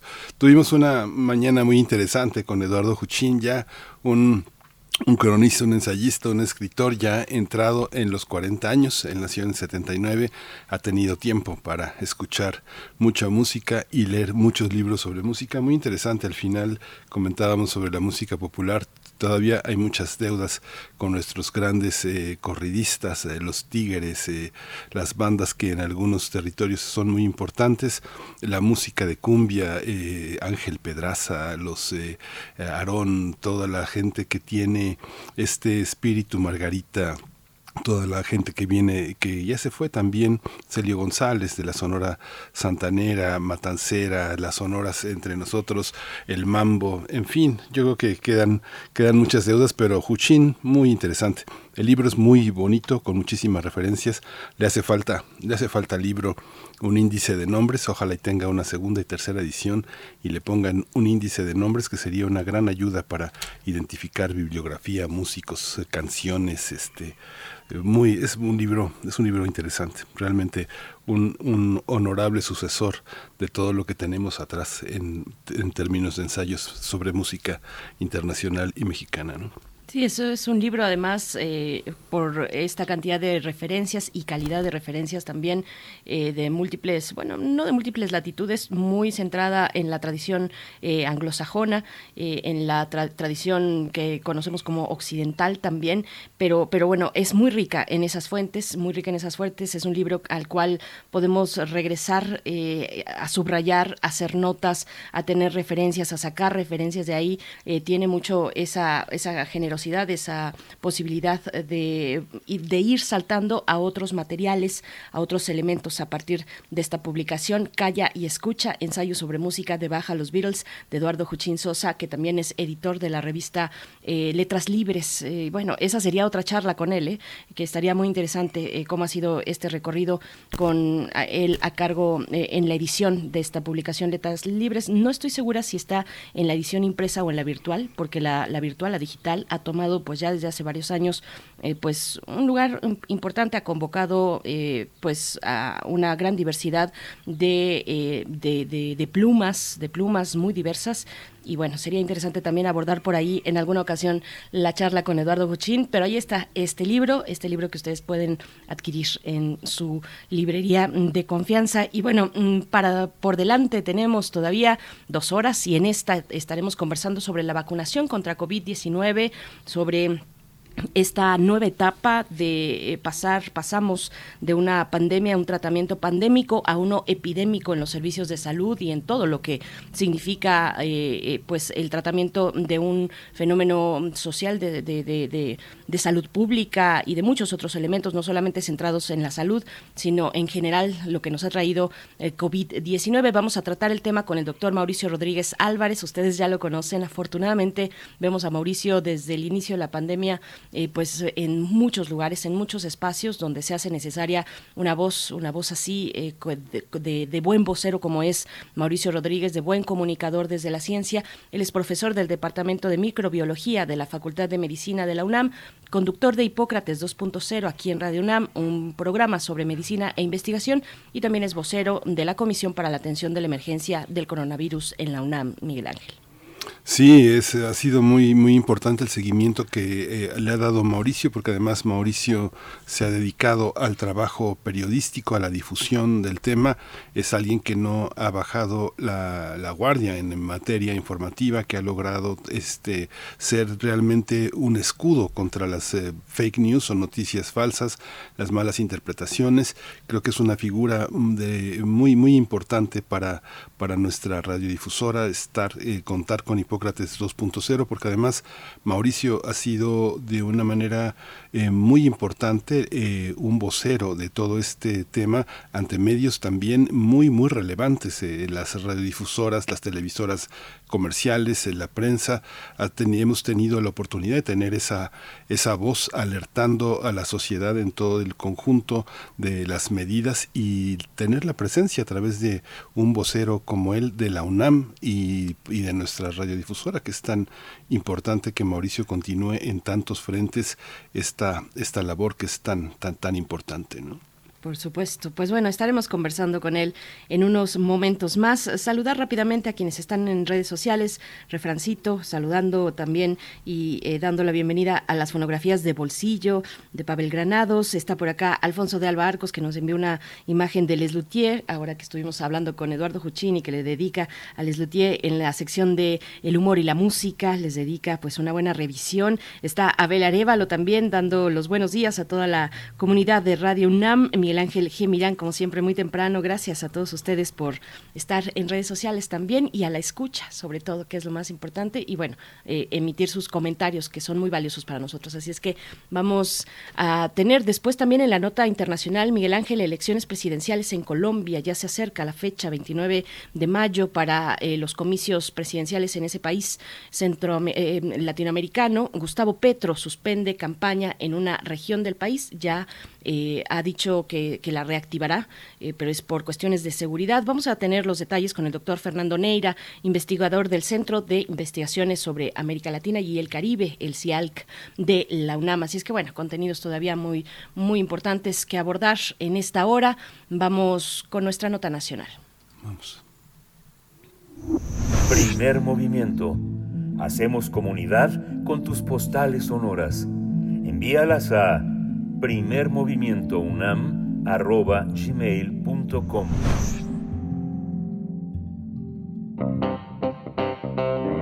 Nota Nacional el presidente López Obrador eh, dijo que dentro de los acuerdos alcanzados en la gira por Centroamérica y el Caribe, eh, señaló que eh, el pacto, que está el acuerdo, que se, entre los muchos acuerdos que tuvo con el gobierno de Cuba, está el de comprar dosis de vacunas cubanas contra COVID-19. El mandatario mexicano precisó que la vacuna cubana Abdala se va a distribuir para vacunar a los niños en México contra COVID-19. Entre las dosis que se analizaban aplicar se encontraba, bueno, entre las eh, mm, distintas eh, marcas eh, estaba, bueno, está la vacuna Abdala que fabrica Cuba, así como Sinovac fabricada en China y también Pfizer. El subsecretario de Salud, López Gatel, mencionó que una vez que ha concluido el plan masivo de vacunación, eh, se comenzará con las gestiones para tener las dosis adecuadas para los segmentos de la población con menor riesgo de contraer el virus. López Gatel aseguró que se entrará en una fase endémica, en la que aprenderemos a vivir con el virus, pero no será mortal. Esto último gracias al alto grado de inmunidad poblacional en México debido a la vacunación. Hasta el momento se han aplicado cerca de 200 millones de vacunas en más de 85 millones de personas, es decir, el 87% de la población elegible. Bueno, pues muchos elementos en la mesa y vamos a tener una charla sobre la vacunación contra COVID-19 en México. Nos acompaña, como ya hemos anunciado, el doctor Mauricio Rodríguez Álvarez, profesor del Departamento de Microbiología de la Facultad de Medicina de la UNAM, conductor de Hipócrates 2.0 aquí en Radio UNAM y vocero de la Comisión para la Atención de la Emergencia del Coronavirus en la UNAM. Eh, doctor Mauricio Rodríguez, qué gusto, como siempre, darte la bienvenida en este espacio. ¿Cómo estás? Buenos días. Hola, Bere, Miguel Ángel, buenos días. Saludos al auditorio y muchas gracias por invitarme. Hola Mauricio, muchas gracias por estar. Bueno, empezamos con el tema, con el tema de la vacunación infantil. ¿Qué, qué piensas que fue lo que eh, detuvo tanto la, eh, la aplicación de las vacunas? ¿Cómo piensas que se va a distribuir, que se va a generar la vacunación? ¿Cuáles son los riesgos? ¿Hay comorbilidades importantes para pensar en la aplicación de vacunas? ¿Casos anómalos, casos raros? ¿Cómo, cómo entender en primer término este, este espectro de la población? Bueno, lo, primero es, es volver a, voltear a ver la, el impacto de la epidemia en, los adultos y el impacto de la epidemia en los infantes. Digamos, cuando, cuando hablamos de infantes pensamos en, los menores de 15 años, ¿no? Que sería como el, grupo el, de los pues de todos para abajo, ¿no? O sea, los, los chiquitos de la, del preescolar, de las primarias, de las secundarias. Entonces, cuando vemos el impacto que ha tenido la epidemia en ese grupo de edad, vemos que es infinitamente menor en comparación con el impacto que ha tenido la epidemia en los adultos y un poco eso nos ayuda a entender por qué no hay productos para vacunar a los pequeños. Porque las farmacéuticas, los laboratorios concentraron las acciones en tener vacunas disponibles para vacunar a los adultos primero. Incluso unos en eso se quedaron. No desarrollaron productos para vacunar a los menores. Y los algunos otros que fueron desarrollando se quedaron en el camino y dijeron, "Yo con la de con la de adultos me quedo." Entonces, de entrada ahí ya tenemos un problema, porque no hay la misma disponibilidad de productos para vacunar a los menores que la que hubo para vacunar a los adultos y además la urgencia de vacunar a los menores no es igual que la urgencia que hubo para vacunar a los adultos. Entonces, en realidad estamos hablando como incluso como de dos dimensiones del problema.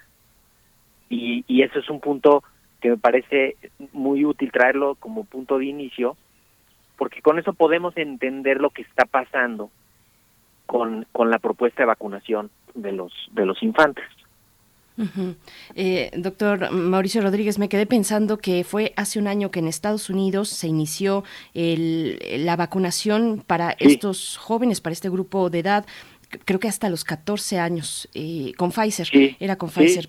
Pero bueno, un poco, un poco ponerlo ahí en, al margen ¿no? de, nuestra conversación. A mí me gustaría que también, siguiendo en el contexto, nos compartieras tu valoración sobre esta etapa eh, que estamos eh, pasando en México, de la etapa pandémica a la endémica, para entender el contexto en el que estamos, eh, por favor. Y, vincularlo con vacunación, Bere, me parece también muy, muy pertinente, porque estamos justamente en un momento en el que ya llevamos más de 10 semanas de actividad epidémica muy baja, los niveles más bajos desde que empezó esto, y tenemos niveles de protección en las poblaciones vacunadas, que son la mayoría de la población, muy, muy altos, o sea, muy buena aceptación de las vacunas, la gente se puso hasta los dos refuerzos, se completaron esquemas prácticamente en todos los grupos mayores de 18 años, ha habido una cobertura muy exitosa. Eso nos hace tener una situación relativamente controlada en cuanto a la gravedad de los enfermos, las hospitalizaciones y la transmisión del virus y empezar, empezar a transitar de la emergencia de la pandemia hacia la estabilidad de la endemia. Todavía falta para poder decir eso, todavía vamos a tener que haber pasado un tiempo en eso para poder decir ya llegamos, ¿no? Pero el punto es relevante porque ahorita estamos, por un lado, empezando ya a, implementar las medidas en la vida cotidiana de manera sostenida. Y por el otro lado, la vacunación, que fue muy exitosa con estos esfuerzos extraordinarios de vacunación, ahora ya se está trasladando a los centros de salud, a las unidades de medicina familiar, a los hospitales generales, donde, donde ya está el contacto directo con la gente para que se siga vacunando la gente. Eso creo que es importante. O sea, la vacunación contra COVID no se ha terminado y la gente conforme va cumpliendo cuatro meses de su última dosis, los que tienen solo un refuerzo, pues que vayan y se pongan el segundo refuerzo o se pongan el primer refuerzo si es que les va tocando. Entonces, estamos en eso mientras a nuestro alrededor hay una situación muy diferente. Estados Unidos lleva alrededor de 80 mil casos diarios en los últimos 14 días y tiene alrededor de 12 mil hospitalizados diario en los últimos 14 días. Imagínate qué locura. Estamos en dos situaciones completamente distintas, ¿no? Y hay países donde está subiendo la, la actividad epidémica, Sudáfrica, Portugal, Australia. Ahora sí que no hay un patrón, ¿no? Lo, lo, alguna vez platicábamos sobre estos patrones que se fueron siguiendo, pero ahorita no. Entonces estamos pues como construyendo nuestra nueva normalidad ya de manera un poco más sólida y tenemos pues que tener cuidado con lo que está pasando en otros lados del mundo. Estamos en un momento difícil, ¿eh? sobre todo para comunicar el riesgo, porque pues, mucha gente ya se confió y ya dice que ya, este, y otros siguen con la paranoia encima, y entonces hay que equilibrar estas estas dos fuerzas, ¿no? Algo sobre lo que se ha insistido, y que hemos insistido también aquí en primer movimiento, es el tema de las secuelas. Hay, una, hay un aspecto en el tema de salud pública que es, que es, hablar, de, es, hablar de ello. Es muy interesante algunas instituciones cómo han hecho el seguimiento. Yo no sé precisamente para, para, para cómo, cómo funciona esto estadísticamente o médicamente o en términos de programas de salud, pero las secuelas serán un, un tema, un desafío programático para la atención en el primer nivel, ¿no? Sí, sin duda. Va a haber que insertar este nuevo, pues así técnicamente se, se debe de llamar condición post-COVID a mí me, me choca un poco que, todo el mundo le llama como quiere y eso también va a dificultar la definición operativa y de pronto a cualquiera que le duela la cabeza pasado mañana va a decir que es por el COVID que le dio hace un año. Entonces tiene que haber una definición que ya la OMS la puso, ¿eh? la Organización Mundial de la Salud la puso desde octubre del año pasado, de lo que es la condición post-COVID para que sobre eso se pueda hacer una agenda de investigación y una agenda de atención, en, sobre todo en el primer nivel, para que tampoco le estemos cobrando todo al, al COVID. O sea, estamos poniendo demasiada atención en la gente recuperada de COVID y eso nos podría generar un sesgo de que, de que creamos que todo lo que les va pasando va a estar relacionado con el COVID. Entonces tiene que haber una agenda de investigación formal para poder ir diciendo esto sí, esto no. Y, y desde luego, donde ya se empezó a ver que sí hay secuelas directas y que ya empezar a hacer algo al respecto. Y eso no queda muy claro que, que, que ya esté ocurriendo. El IMSS está haciendo algo ya para, para valorar secuelas de COVID, pero nos puede costar muy caro como sociedad, sobre todo en el rendimiento escolar de algunos de los de los infantes o de los estudiantes de cualquier año o en el, en el desempeño deportivo o en la cosa pues también en, lo que están reportando no que es dificultad para concentrarse un poco de pérdida de la memoria este ansiedad dificultad respiratoria cabe, dolor de cabeza cansancio. Es un espectro amplísimo de, secuelas o de esto de como de complicaciones y hay que ir tratando de, descifrar cómo se van a diagnosticar, quién las va a diagnosticar, cómo se van a tratar, porque si no va a empezar una charlatanería que ya estamos viendo, ¿eh? unos anuncios de unos laboratorios privados diciendo hazte un check-up que incluye casi ya hasta una tomografía del cerebro eh, y eso es eso es inviable para a nivel poblacional. Por eso tenemos que tener bien definidos cuáles van a ser los criterios para estudiar a la gente ¿no? y para atenderla y ayudarla a que se recupere lo antes posible. Y lo que se ha visto, Miguel Ángel, nada más para cerrar esta idea, es que en vacunados con esquemas completos y refuerzos y tal, el, la cantidad de secuelas y la gravedad de las mismas también es menor. Entonces eso, pues eso es, eso es esperanzador porque tenemos una población vacunada muy amplia y también eso pues va a jugar a nuestro favor, esperemos. qué, interesante, Mauricio. Eh, Mauricio Rodríguez, y, no es lo mismo además hablar de la condición post-COVID que del long COVID. Eh, yo aquí lo aprendí contigo, son cosas distintas. Qué, qué interesante también, eh, perdón, poner, eh, eh, hacer esta referencia que haces a estos patrones que en algún momento era voltear a ver a España, lo que estaba ocurriendo en España, lo que ocurría en Sudáfrica, por supuesto en Estados Unidos, y ahora parece que estamos en una etapa, en una ruta distinta, diferenciada. Sí. totalmente, totalmente heterogénea. A ver, ¿te acuerdas cómo era el ciclo? Muy clarito, ¿no? Era Asia, Europa, Estados Unidos, México y Latinoamérica, y luego otra vez, Europa, Estados Unidos, México, Latinoamérica, ¿no? Y, se repitió casi tres veces ese ciclo, pero ahorita ya está hecho un mosaico multicolor y entonces tienes en Sudáfrica y en unos poquitos países de Europa y en unos países de Asia, y que ya básicamente es por las medidas y las intervenciones que hicieron en su, en, su momento o que dejaron de hacer. Por ejemplo, lo que están viendo en Bélgica es porque quitaron el cubrebocas. Quitaron el cubrebocas de todos los espacios interiores y de todo y abrieron las puertas y dijeron ya vámonos y, y volvió a circular el virus.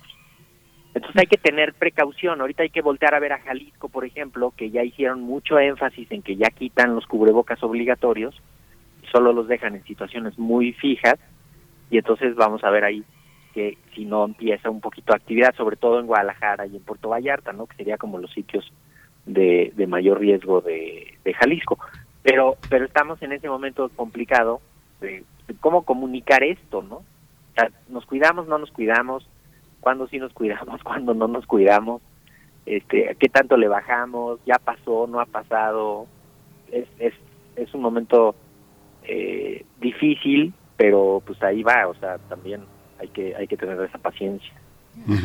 Uno ve los bares y los centros de reunión llenos, o sea, digamos, hombro con hombro, como, eh, y sobre todo de gente joven. Yo creo que muchos lugares, sobre todo en las grandes capitales, Puebla, Guadalajara, Monterrey, este, Oaxaca, Ciudad de México, la gente está muy diferenciada por edades y, por estatus. Yo creo que como nunca se ha diferenciado toda esta, toda esta eh, concurrencia a, lugares de diversión.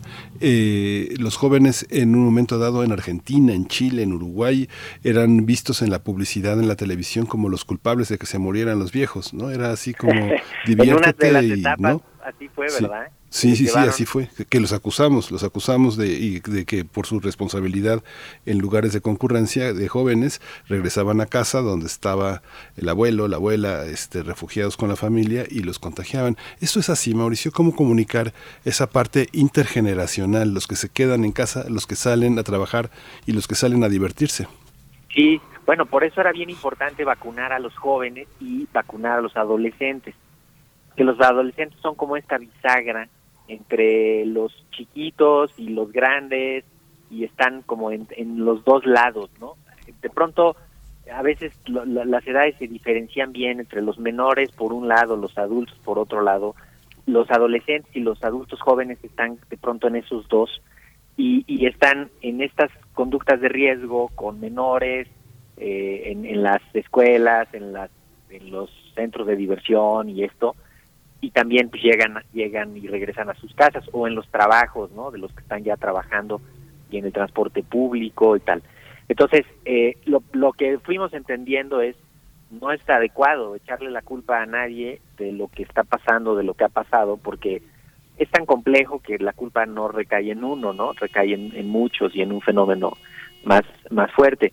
Y ahorita también hay que pues hay que ver que ya está esos grupos están vacunados y que el riesgo es diferente. Ahora va a haber que empezar a concentrarnos un poquito ya con más detalle, pasar a la siguiente etapa de definiciones de dónde están los riesgos, ¿no? O sea, está bien si fuiste al bar, este, está bien si estás yendo a ya viajes de trabajo más frecuentes, reuniones, etcétera, nada más que tienes que identificar quiénes son los vulnerables a tu alrededor y tienes que detenerte en cuanto empiezas a tener síntomas.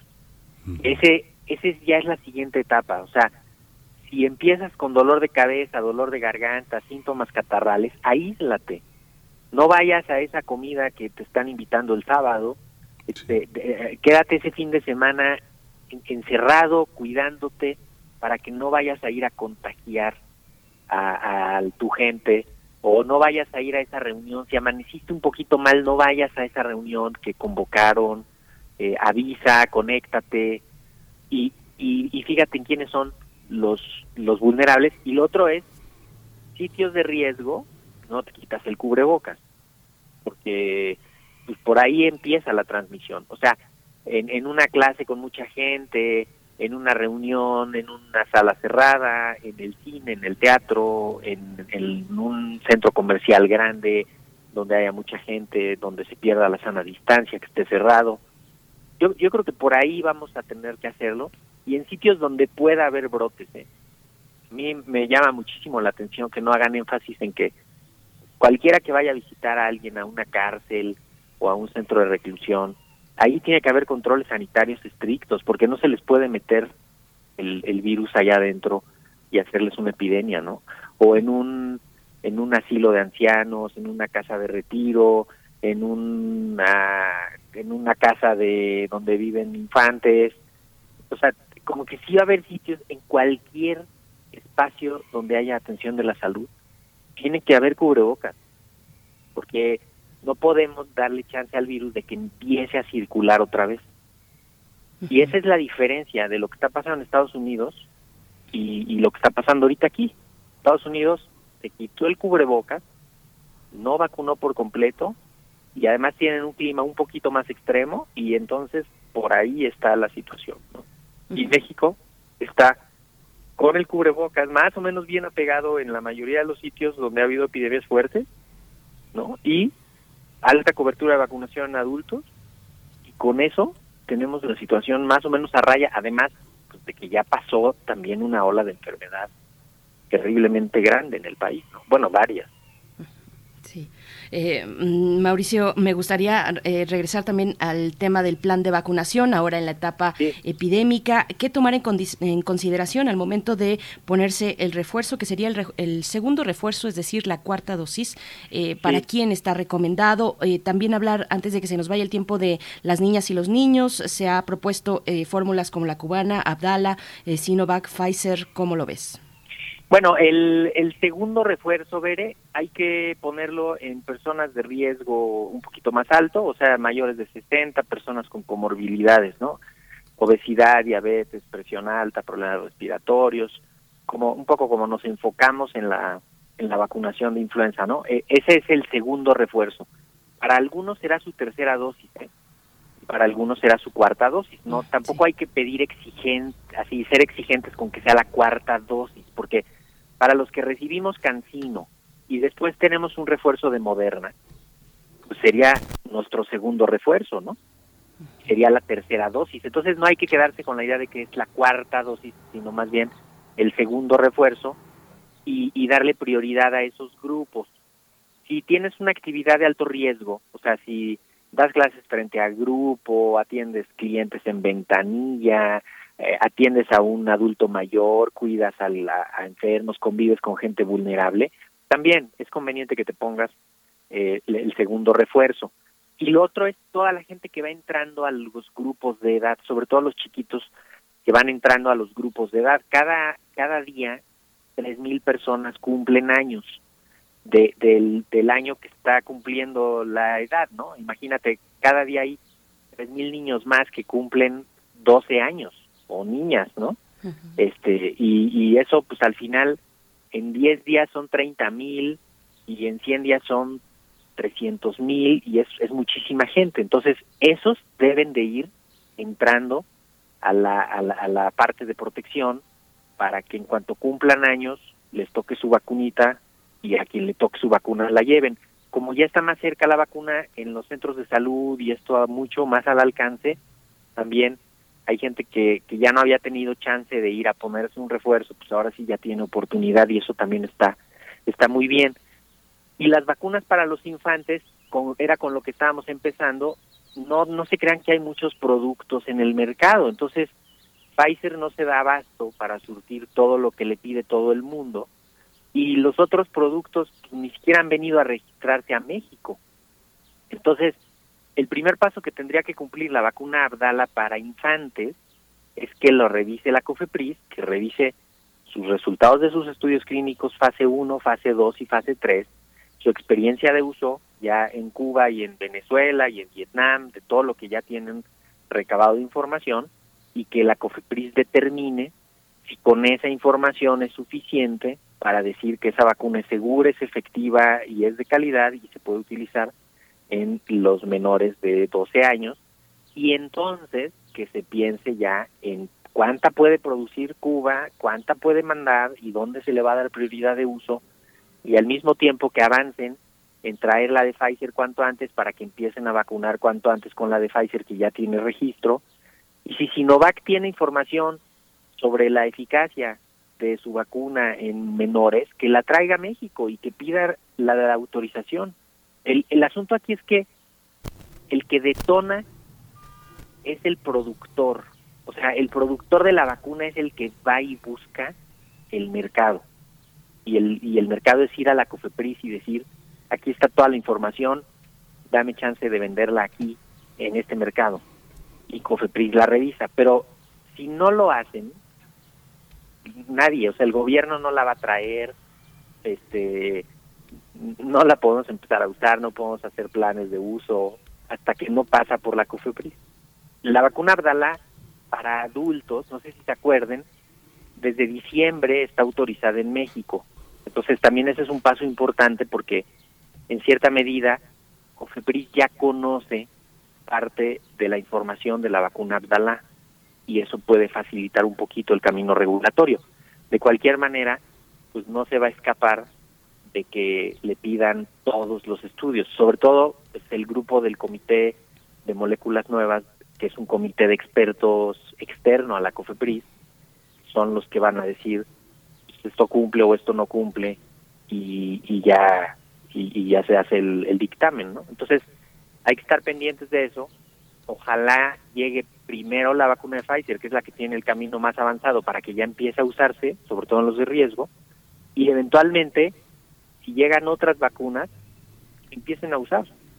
O sea, cualquier vacuna que revise la COFEPRIS y que la apruebe la COFEPRIS es de calidad, es segura, es efectiva y se puede usar. Eso también es importante comunicárselo a la gente. O sea, la COFEPRIS evalúa la vacuna de Pfizer, dice que es buena y entonces todos estamos contentos. Pero luego la misma COFEPRIS evalúa la vacuna de Cancino, dice que es buena y, y todos dicen que no, ¿no? Entonces ahí hay que confiar en la autoridad regulatoria y pues darle esa ese peso que tiene porque es la autoridad regulatoria. Sí, fuera de cualquier signo partidista. Mauricio Rodríguez Álvarez, muchas gracias por estar con nosotros. Como siempre, siempre está abierta la pregunta. Hay muchas preguntas eh, pendientes, hay poco tiempo, pero afortunadamente tenemos también Hipócrates 2.0, un programa de medicina e investigación que también colocas a profundidad muchos temas que son importantes en esa organización específicamente médica y de difusión de la investigación y de la ciencia. Te agradecemos mucho que siempre, este, siempre siento que nos das una, una prioridad enorme, una profundidad en tus opiniones gracias y gracias por estar en todos los, en todos los paisajes informativos, querido Mauricio Rodríguez Álvarez. Muchas gracias. Con muchísimo gusto, Miguel Ángel. Ayer cumplimos justamente 250 programas de Hipócrates 2.0 este, y ya se está retransmitiendo los miércoles a las 10 de la mañana en el AM, así que pues, seguimos ahí al pendiente y en cualquier momento volvemos a hablar. Les mando un abrazote. Que tengan buen día. Chao, Veré. Otro de vuelta, otro abrazo para ti, doctor mm, Mauricio Rodríguez Álvarez. Buena noticia que eh, se, eh, tenemos la posibilidad de la retransmisión los miércoles a las 10 de la mañana en el 860 de AM y también se encuentran en el repositorio sonoro de Radio UNAM, radiopodcast.unam.mx. Bueno, pues vamos a hacer una pausa literaria, una pausa con Vero Ortiz, Verónica Ortiz, nuestra colega y también escritora, que nos envía esta recomendación desde el Fondo de Cultura Económica. Se trata de Huracán, el guardián del Mercurio de Ricard Castell.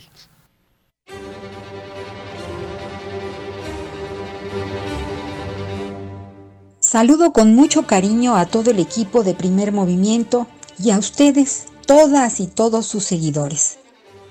Hay varias razones por las que compramos un libro, porque la portada nos llama la atención, o nos interesa el autor o autora, por el tema, por las ilustraciones. Huracán, el guardián del Mercurio, del historietista catalán Ricard Castells, reúne todas las razones para tenerlo y atesorarlo. Dentro de la colección popular Novela Gráfica, este es un libro que cuenta la poco conocida historia de dos galeones españoles que en 1724 transportaban 400 toneladas de mercurio al puerto de Veracruz, donde recogerían lingotes de oro y plata de regreso a la isla La Española, actual República Dominicana. La narración es visual y poderosa. Cada viñeta retrata el mar negro enfurecido, la noche, los presagios y detalles de una de las tragedias navales más crueles del siglo XVIII español. El naufragio de ambos navíos en la bahía de Samaná. Embarcaron 1.200 personas en los galeones Nuestra Señora de Guadalupe y Conde de Tolosa. Fueron muy pocos los sobrevivientes que quedaron para contarlo. De una finísima y dolorosa belleza narrativa, cada ilustración de Huracán, el guardián del Mercurio, nos envuelve en esos días que tendrán un final trágico debido a la sinrazón del capitán. Este título es la adaptación gráfica de la novela histórica de Carlos León Amores, quien a través de distintas fuentes, correspondencia y documentos oficiales de la época describe las travesías transatlánticas, único modo de conectar el mundo de ese entonces. Ricard Castells fue autor de varios libros ilustrados. Huracán, el guardián del Mercurio, es su obra póstuma Rastrearla y recuperarla para la colección popular de novela gráfica fue una decisión del Fondo de Cultura Económica que se agradece. Uno de los libros más bellos y conmovedores que he tenido en mis manos. Leer transforma. Hasta la próxima.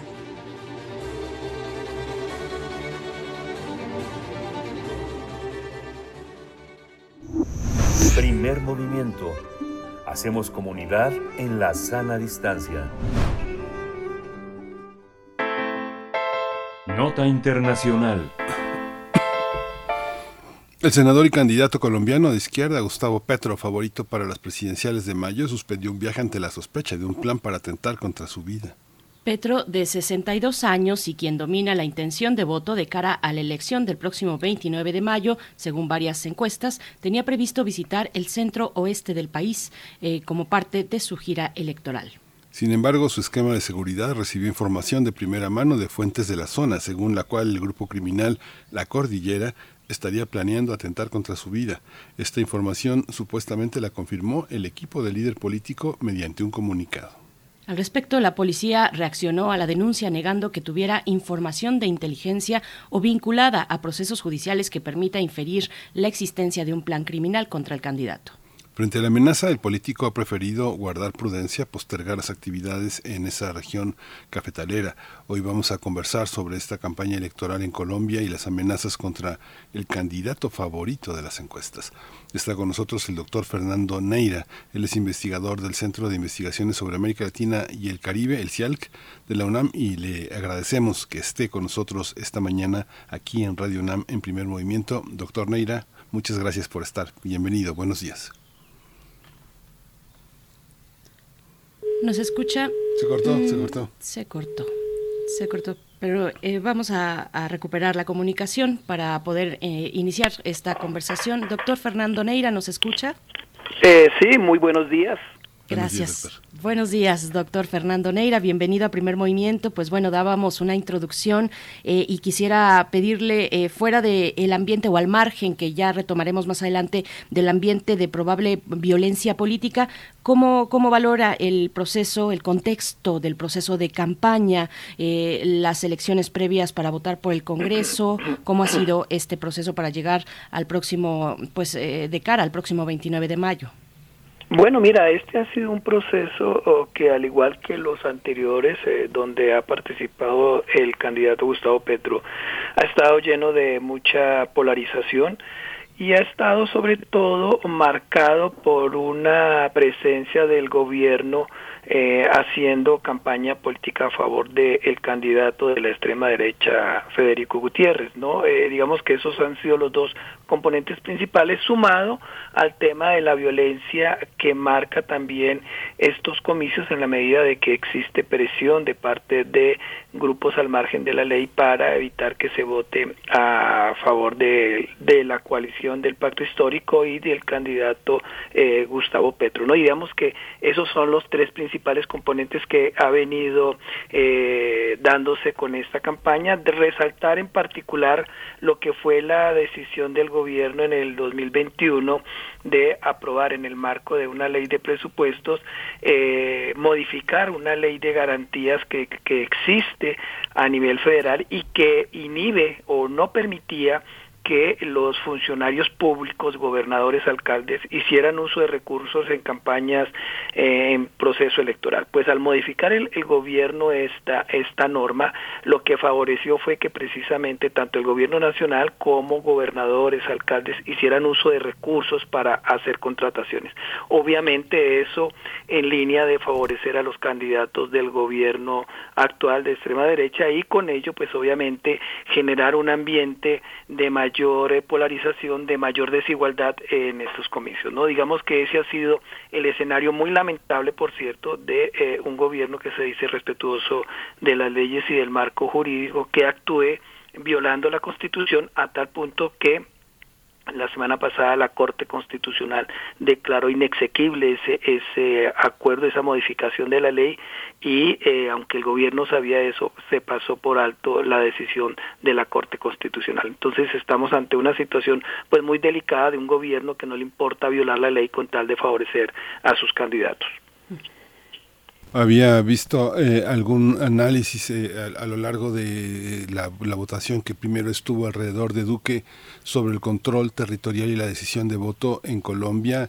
Hicieron una serie, Miguel García Sánchez había publicado un enfoque multinivel donde mucha gente en esa hipótesis eh, votaba por el partido más fuerte. La parte centro-oeste de Colombia, el que se niegue el candidato a llegar a esa parte, qué tan significativo es en materia de votos y en materia de autoridad, de desafiar lo que siempre ha pasado en Colombia. La gente viaja este, en el piso de los autos, los, altos funcionarios en ese momento de, gran, de, gran, de gran penuria, de gran amenaza, así era en Colombia. ¿no? ¿Cómo, cómo, lo, ¿Cómo lo observará la población? ¿Es un golpe? ¿Es un golpe a la, a la imagen del candidato?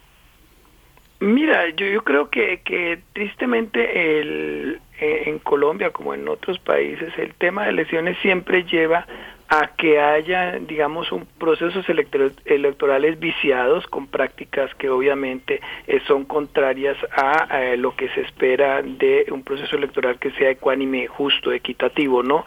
En esa medida, pues, primero las votaciones que se dan se dan regionalmente de manera distinta. Generalmente en las ciudades, en las ciudades tiende a haber una concentración de votantes eh, a, a favor de los partidos tradicionales y son más los sectores rurales, los sectores que sufren la violencia, los que eh, trabajan más o votan más en función de, que haya un cambio, dado que ellos son los que se ven eh, más afectados, ¿no? Entonces, yo siento que, que en ese mecanismo, digamos, hay preocupación por parte de la población en general, que sienten que eh, la participación política es desigual, con, con condiciones económicas desiguales, favoreciendo a los, al candidato de, del gobierno, que en este caso es Federico Gutiérrez, y buscando demeritar, deteriorar el, el liderazgo, el posicionamiento político eh, nacional y regional que tiene un candidato como Gustavo Petro, ¿no? En ese sentido se suscriben las prácticas que estamos viendo, obviamente eh, en la medida en que el gobierno, el, el candidato del gobierno como es Federico Gutiérrez cuenta con mejores condiciones, mayores difusiones en medios de comunicación y mayores recursos por eh, los aportes de las grandes empresas, eso le da una mayor presencia en, en los medios y en general el ámbito, pero digamos que el electorado por ahora, según las encuestas, muestran una preferencia que es, es en el caso del candidato de izquierda Gustavo Petro. Eh, doctor Neira, vuelvo a la cuestión de las preferencias electorales que pone mi compañero Miguel Ángel en la charla, eh, para preguntarle un poco cómo está constituido el electorado y especialmente en el peso de los jóvenes, del voto joven. He visto, por ejemplo, eh, que la campaña ha tenido un impacto pues nada despreciable en redes sociodigitales como TikTok, especialmente una red que está entre las preferidas de los más jóvenes, donde se pone a Petro también pues con este, con este adelanto, con este avance en las preferencias eh, de, este grupo eh, en estas edades. Doctor, ¿cómo, cómo se ve? Mira, aquí hay que recordar que eh, en el caso colombiano los jóvenes ha sido la población más afectada por el tema de la violencia, por el tema de la situación económica y de la situación política. No, los jóvenes en Colombia están marginados de tener acceso a la educación. Recuerden que la educación colombiana pública tiene un alto costo, o sea, no no es gratuita, ¿no? A nivel universitario hay que pagar altos costos. De hecho, el gobierno tiene una empresa del gobierno que que mm, beca, pero beca con altos costos a estos estudiantes. Tienen que pagar eh, el poder hacer eh, maestrías o doctorado eh, en el exterior o en, el mismo país, pero eso hay que pagarlo. Entonces, eso es una juventud que no tiene acceso a educación, que no tiene acceso a trabajo, porque obviamente eh, se requieren eh, mecanismos de experiencia que el gobierno no tiene cómo facilitar. No existen unas medidas de parte del gobierno que busquen incorporar a los jóvenes al sector productivo.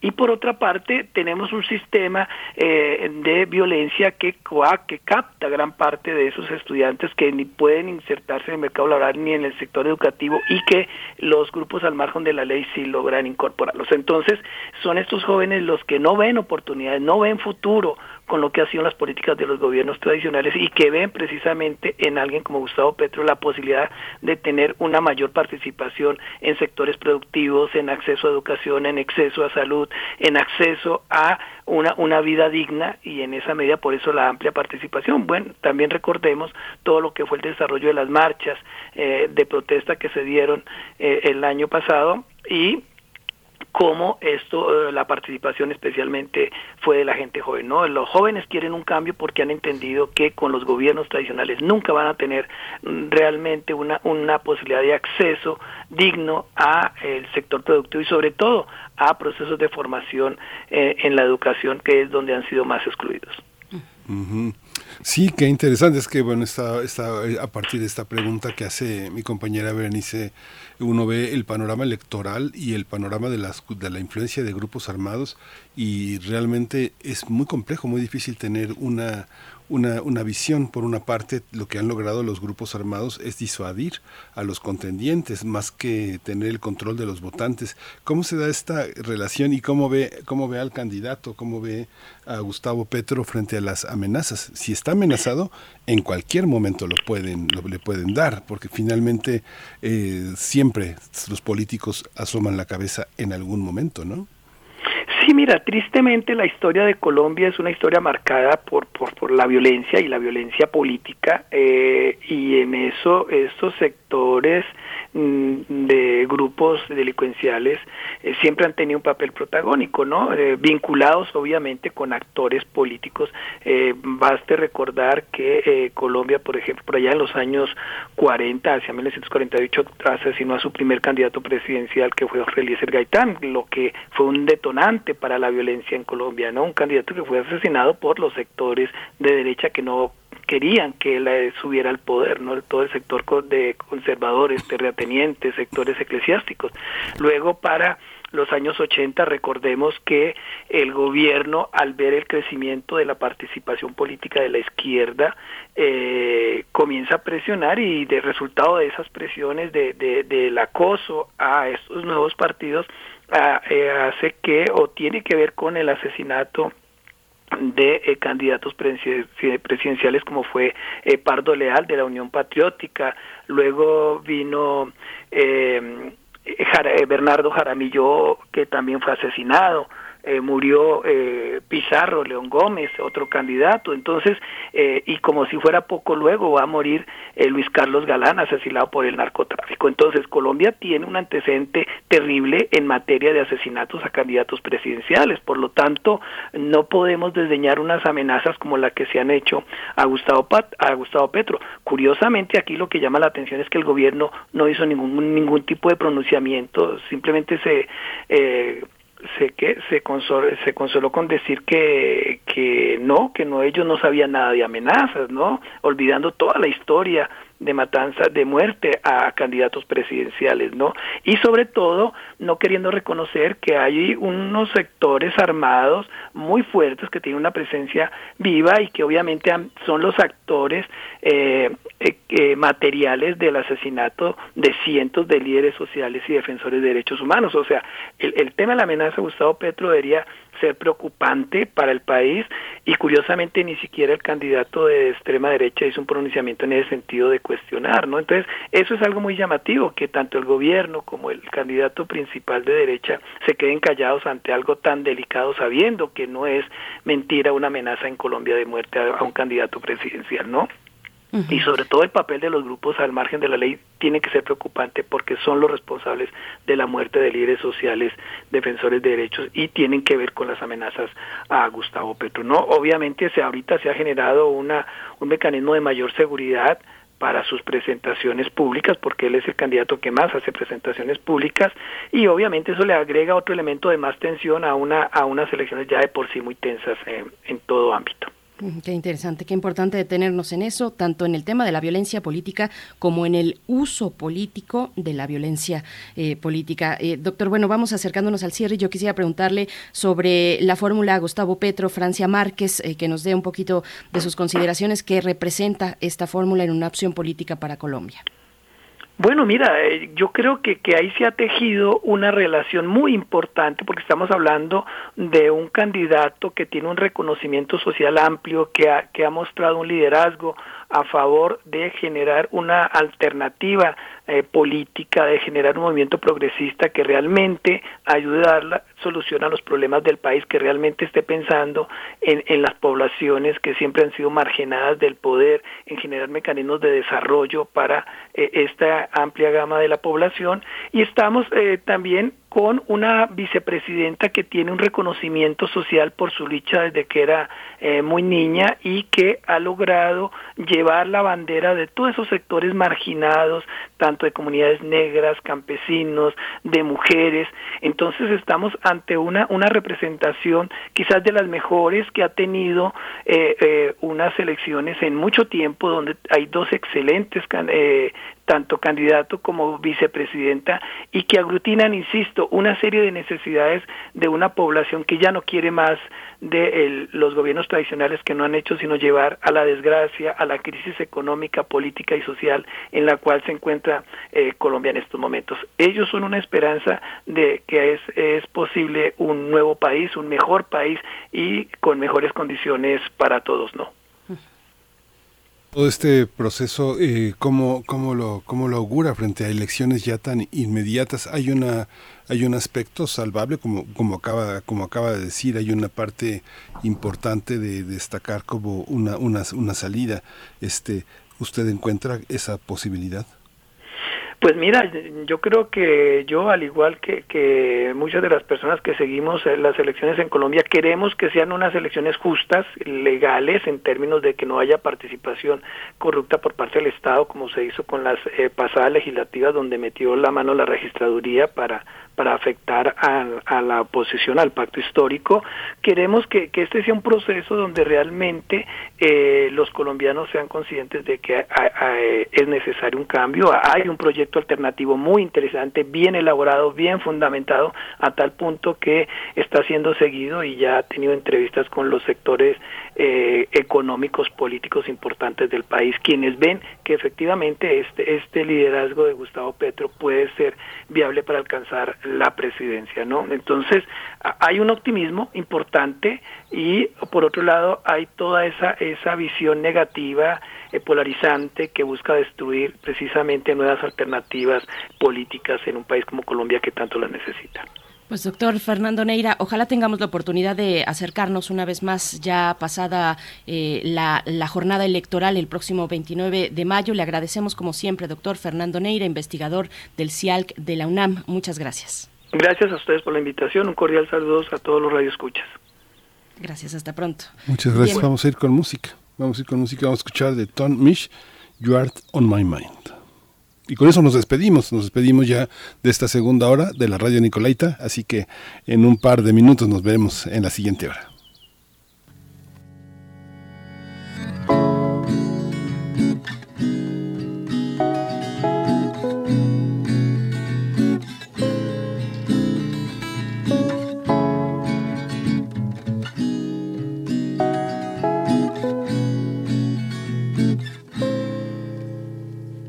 And as the sun goes down and the stars come out to play, I bet tomorrow I'll be sleeping, sleeping all day. And this fire I feel, why is it burning so slowly? I can't stop thinking of you. Like the five pounds you owe me. Cause you're on my mind. Cause you're on my mind. You're all I can find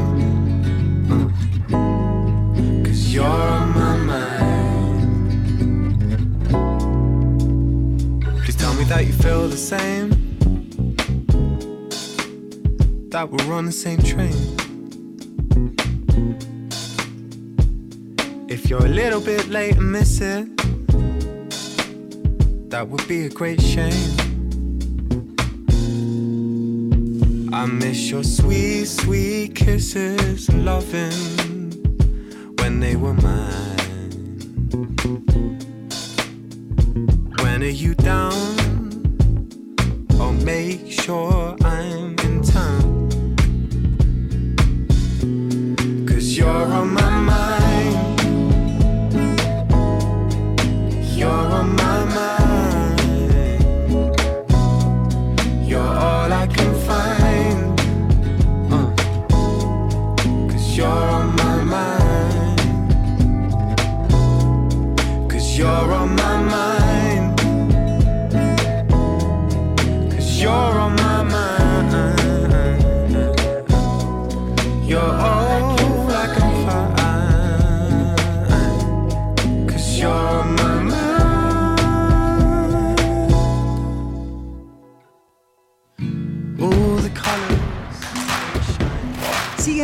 Sociales. Encuéntranos en Facebook como Primer Movimiento y en Twitter como arroba PMovimiento. Hagamos comunidad.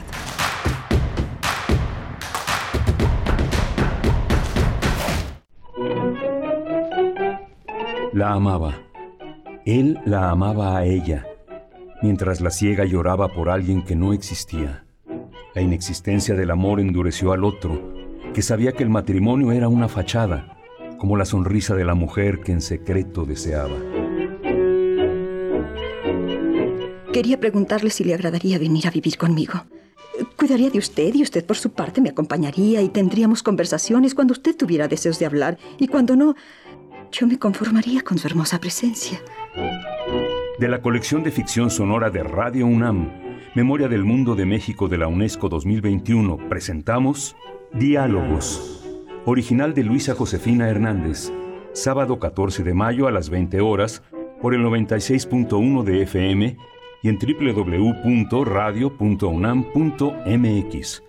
Radio UNAM, experiencia sonora.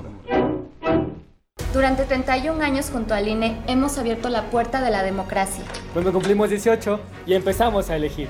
Cuando nos cambiamos de casa y decidimos en nuestra nueva comunidad. Cuando llega la hora de salir a votar.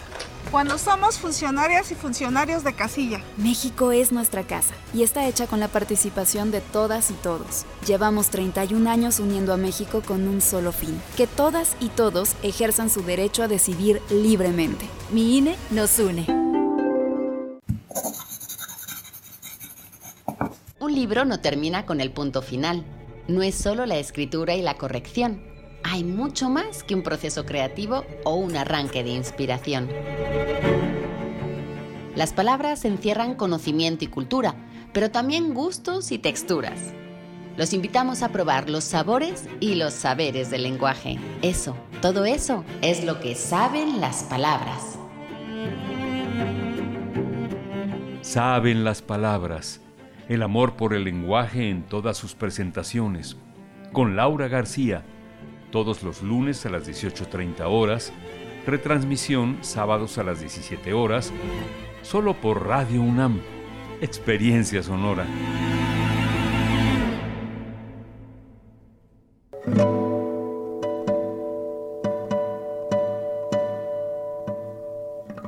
Hola, soy Ana Lara y los invito a descubrir quiénes son los compositores contemporáneos, qué escriben y quién los interpreta. La cita es todos los miércoles a las 18 horas en Nació una nueva música, por supuesto en Radio UNAM 96.1 FM, Experiencia Sonora.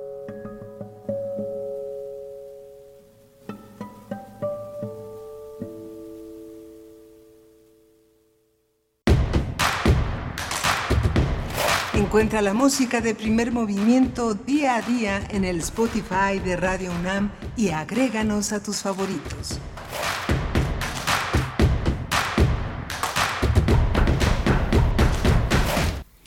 Miércoles 11 de mayo, son las 9 de la mañana con 4 minutos. Estamos en primer movimiento.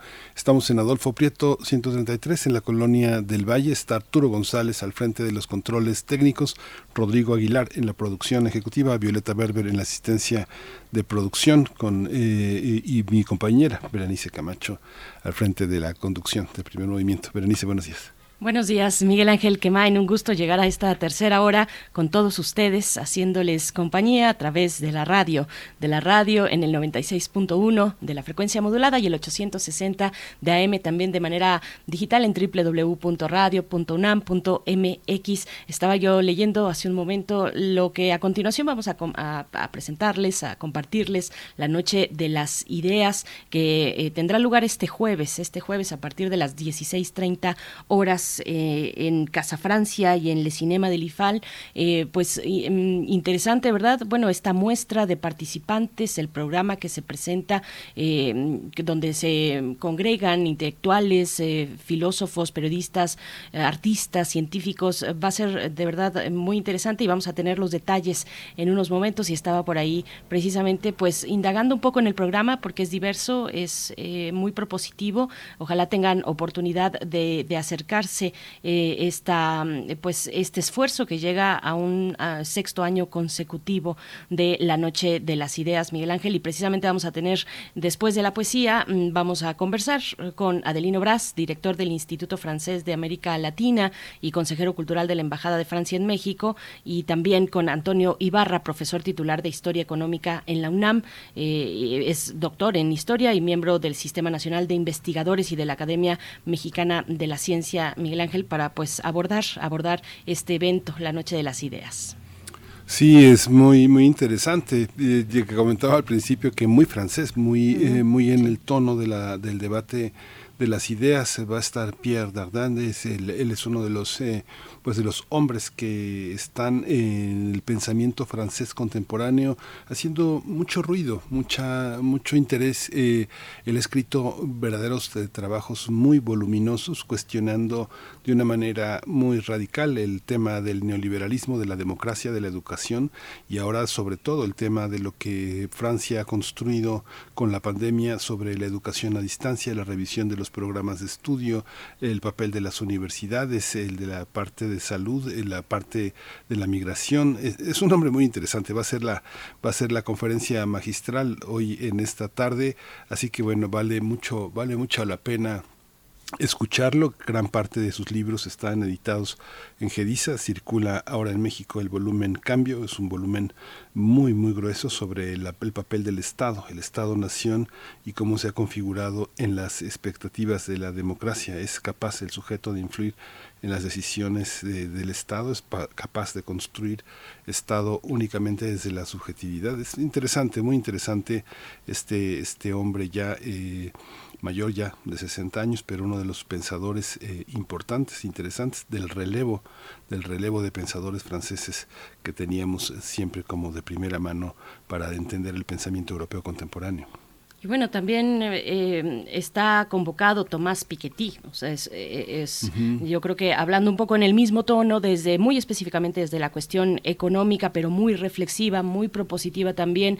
Eh, tenemos en grano de sal este libro gigantesco, Capital e Ideología, que Grano de Sal lanzó en 2019 en su edición en español, pero también El Capital del siglo XXI eh, que mm, yo no mm, la verdad tengo por ahí una laguna mental, pero yo lo relaciono mucho con aquella edición de la, perdón, de la mm, eh, Feria del Libro de Guadalajara, la, la FIL de Guadalajara en 2019, la última que se hizo presencial, y estaba por ahí, pues, eh, en los pasillos, vaya, este, este material, este material mencionándose mucho el capital en el siglo XXI, aunque había sido lanzado años antes, en 2015, por el Fondo de Cultura Económica, sí es, va a estar muy muy interesante y pues vamos a tener los detalles aquí en unos momentos más para la mesa del día, Miguel Ángel.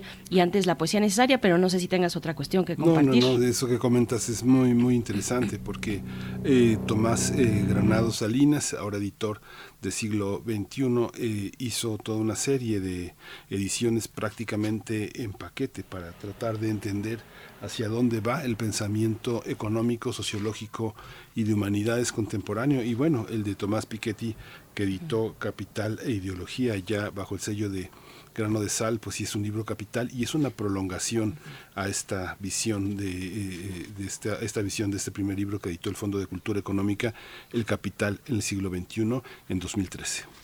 Así es. Bien, pues eh, quédense aquí en Radio UNAM. Les recordamos las coordenadas para que para recibir sus comentarios. Arroba P en Twitter y Primer Movimiento UNAM en Facebook. Vamos con la poesía necesaria. Es hora de poesía necesaria. Poesía de Idea Vilariño para esta mañana de miércoles, esta gran escritora uruguaya que nació en 1920, una escritora pues ya clásica, ya clásica, eh, se ha sentado a través de sus eh, temáticas pues que, permanecen, eh, ella, ella es perteneciente a la generación del 45, yo creo que es una poeta necesaria, permanente, así, así se señala también en la introducción al cuaderno de poesía, a los materiales de poesía de la UNAM, que se, eh, uno de ellos se dedica a retomar la obra, una muestra de la obra de Idea Vilariño. Ahí pueden encontrar el poema que les voy a compartir a continuación, que se titula Por aire sucio. Bueno, por supuesto, en el contexto de, estos días contaminados de esta polución que nos mantiene a raya y que, eh, al contrario, habría que mantenerla a raya también para tener una vida plena en las ciudades eh, de este país. Pues vamos después en la música, en la música, porque va a estar The Cure, porque varios de sus discos cumplen años en mayo tres concretamente. El Pornography, lanzado un 4 de mayo de 1982, un disco bastante oscuro, el más tal vez oscuro de, de The Cure, que cumple 40 años y que para los críticos pues inaugura, precisamente el año cero del rock gótico. Luego eh, también cumple años Desintegration, lanzado un 2 de mayo de 1989, cumple 33 años, y el compilatorio Standing on a Beach eh, de 1986, que cumple 36 años. Así es que bueno, de ese último, que es un disco eh, compilatorio, vamos a escuchar esta gran canción A Forest, eh, que pertenece pues a la primera etapa gótica de esta gran banda del sur de Inglaterra. Así es que vamos primero con la poesía Idea Vilariño eh, con este título que es Por aire sucio. Luna que sale, sí, luna que sale, azorada en el aire de impureza, apartando carbón y esquirlas de oro, tapándose los ojos con la niebla, y que sale y que vuela y se levanta y que cae golpeándose y rueda.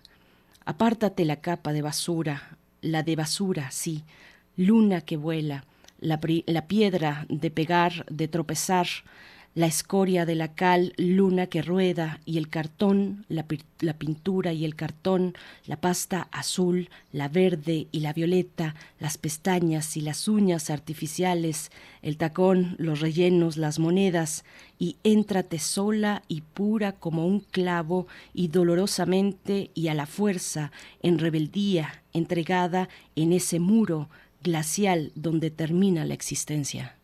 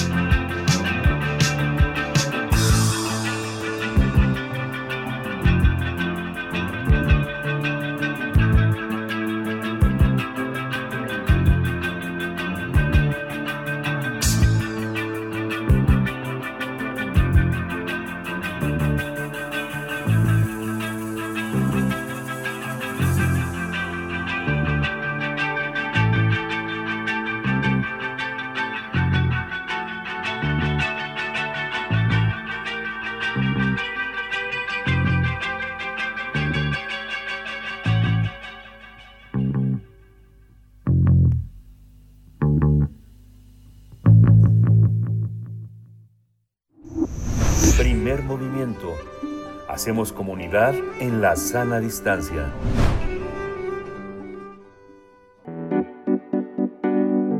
La mesa del día.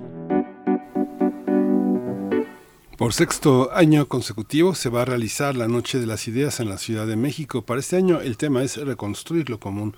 La invitación es a repensar juntos nuestra manera de usar los recursos llamados naturales, de construir un colectivo, de concebir la unidad del género humano tomando en cuenta su diversidad, de incluir los grupos que fueron invisibilizados, excluidos o estigmatizados con el propósito de poder vivir juntos con más justicia, igualdad y dignidad. Es por ello que mañana, mañana ya, jueves 12 de mayo, intelectuales, filósofos, periodistas, músicos, artistas y científicos compartirán y debatirán sus ideas con el público en la Casa Francia y en Le Cinéma del FAL, sedes de la Noche de las Ideas. El programa de actividades incluye conferencias, mesas redondas, talleres, debates, performances y conciertos, entre muchas otras. Y cabe destacar que la Noche de las Ideas es un evento creado en Francia en 2016 para celebrar el intercambio de ideas entre países y culturas, disciplinas y generaciones. Vamos a tener una, una conversación justamente con, sobre, sobre este tema con, eh, justamente con ay, Guillermo Bocaraz, es agregado universitario de la Embajada responsa y responsable de la Noche de las Ideas, el responsable académico Guillermo Bocaraz. Eh, bienvenido, buenos días. Hola, buenos días, ¿cómo están? Muy bien. Gracias, muy bien. Bienvenido, Guillermo Bocaraz. Pues iniciamos esta conversación ya en la antesala de esta, mm, este sexto año consecutivo de este espacio, La Noche de las Ideas. Cuéntanos un poco, cómo, para dar contexto, cómo ha sido este recorrido, este, eh, este espacio que no solamente tiene lugar en México, en varios otros países y que llega, pues, de nuevo en este sexto año consecutivo a su realización.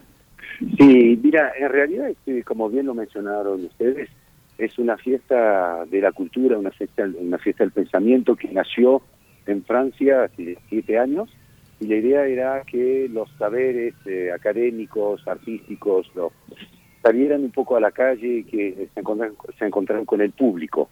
Esta era la primera meta. La otra meta era cruzar miradas de distintos especialistas, de que no solamente los historiadores eh, hablaran entre ellos, que los astrofísicos, los poetas o los dramaturgos, sino que cruzar las miradas, porque no, bueno, todo el mundo sabe que el mundo es tan complejo, los problemas que enfrentamos eh, son tan complejos, entrelazados, que necesitamos cruzar las miradas a ver si podemos generar nuevos pensamientos, nuevas maneras de hacer, incluso nuevas maneras de, de pensar el cambio y herramientas. Entonces, esta era la idea y después de un año como funcionó muy bien en Francia, había muchísimo público, desde nuestro ministerio nos ofrecieron la posibilidad, cada embajada en el mundo, de organizarlo en, el país donde estamos.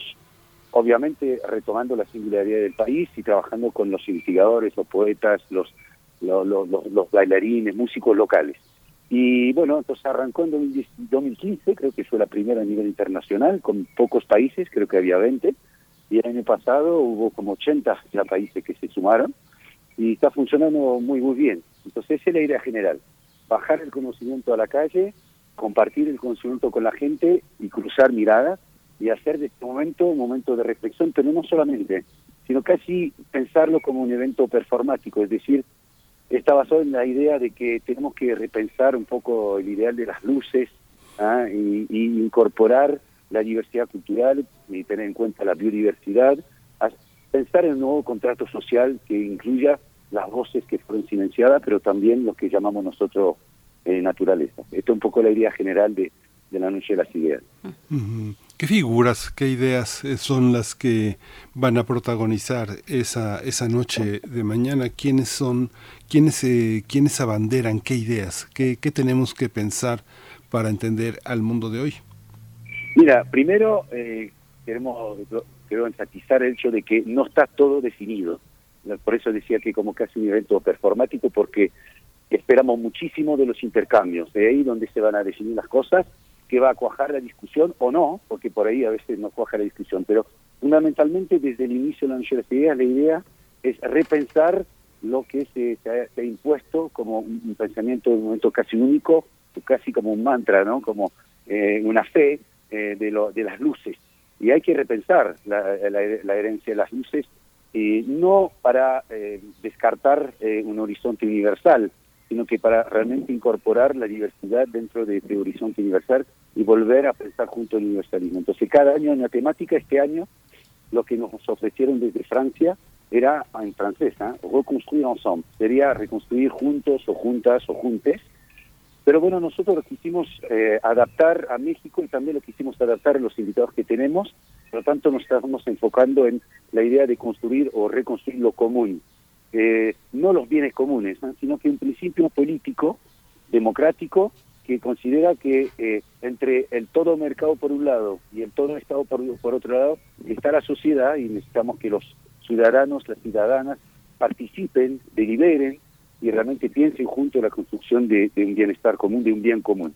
Entonces, para esto tenemos a muchos invitados mexicanos y mexicanas eh, destacados, como eh, en, biología Julia Carabias o José Tarucán, y también en historia Antonio Ibarra, de la UNAM precisamente, eh, también Francisco Pamplona, Karim Tinat del Colegio de México, los antropólogos, historiadores, Inés Dussel también de Silvestar, y tenemos artistas también, Vivir Quintana, que va a estar acá, eh, Xavier Leroy, que es un, eh, eh, coreógrafo, bailarín francés, Jean-Jean Mariachi, que es un francés que llega acá y quiere ser el mariachi y todo le sale mal, el pobre, pero juega con los prejuicios, las nociones que uno tiene. Entonces, realmente un panorama diverso para pensar juntos desde distintas disciplinas y con los cuerpos, con las mentes, con la imagen, tenemos a Pablo Gershani también, que trabaja sobre el trauma, exposiciones de videos también, exposiciones, perdón, de, pintura de fotos y videos, con eh, videos de Tomás Piketty, de Esther Duflo como economista, de Pierre Cretois como filósofo.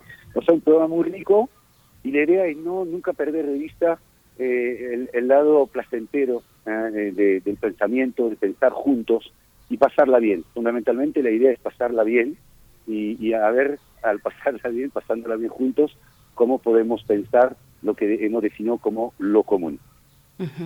Eh, retomo esta figura de el, ideal de las luces, eh, porque hace unos momentos antes de entrar a esta charla, Guillermo Bocaraz, eh, Miguel Ángel Quemain, mi compañero en la conducción, hablaba, hacía mención de, tenía esta percepción de ser un, un evento muy de la tradición francesa, pero aquí se trata de cruzar miradas. ¿Cómo, cómo aterriza ese, ese pensamiento? Voy a poner el ejemplo de Tomás Piketty, eh, e, ese pensamiento pues muy anclado en la tradición francesa, pero con una mirada global también, eh, cómo, cómo aterriza esas cuestiones en miradas e ideas que se cruzan, que se cruzan en territorios como los eh, de América Latina. Sí, sí, mira, creo que primero el enfoque nuestro siempre es comparativo. Creo que esto es muy importante poder comparar, cuando se habla de las luces, por ejemplo, se habla de las luces como si fuera un, monolito, y, pero sabemos ya, los historiadores lo han demostrado hace 20 años que trabajan sobre esto, que hubo luces, eh, enlightenments, realmente plural.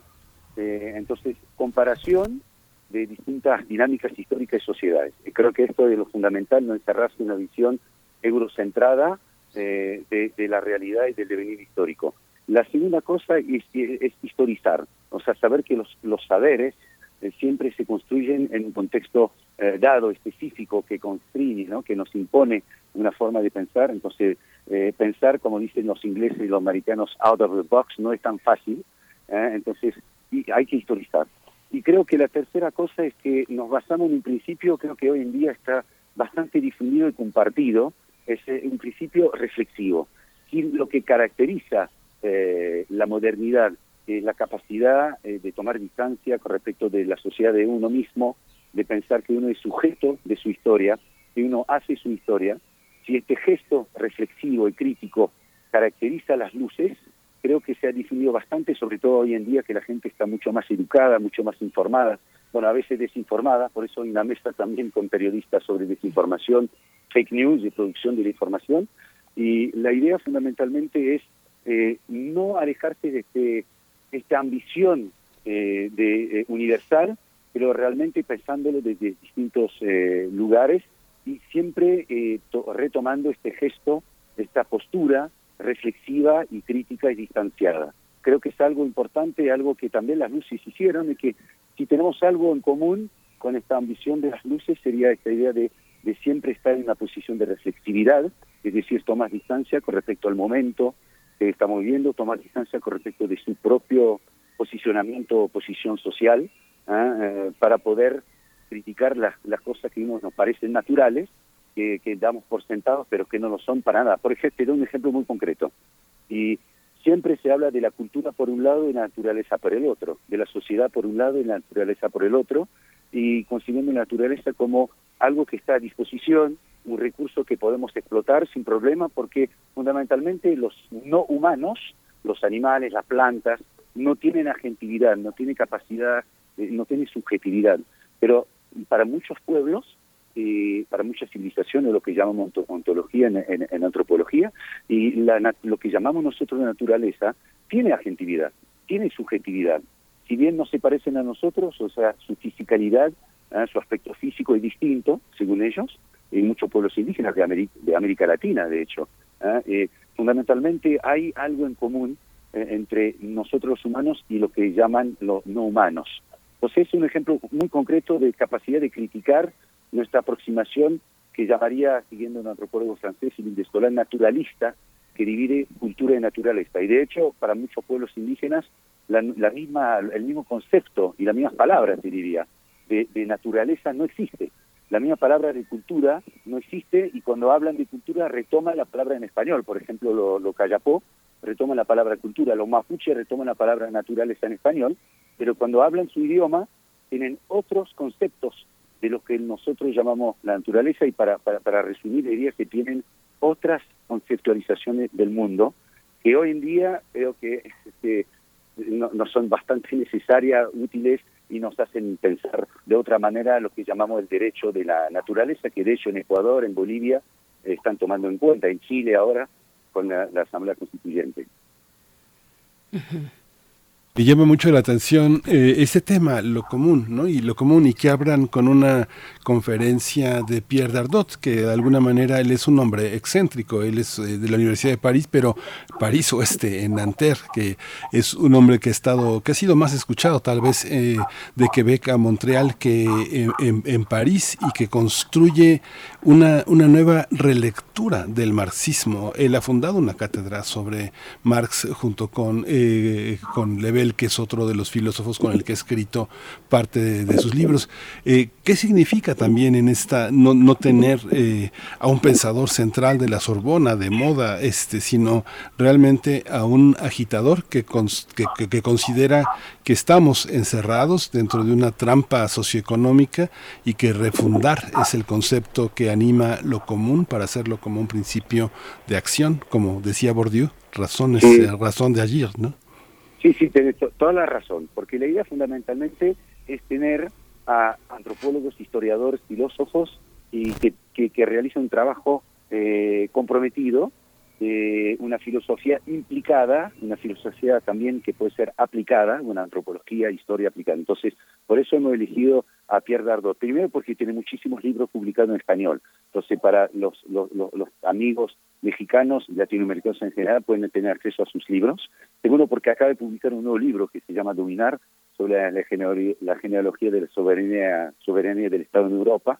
Entonces, esto es, entonces, primero, porque es una persona que se ubica, no diría que es un agitador, diría que es una persona que siempre enseñó, siempre fue profesor, siempre tuvo seminario ahí en, en, en Nanterre, o sea, vida lo dedicó a la, a la enseñanza, a la educación y a la investigación.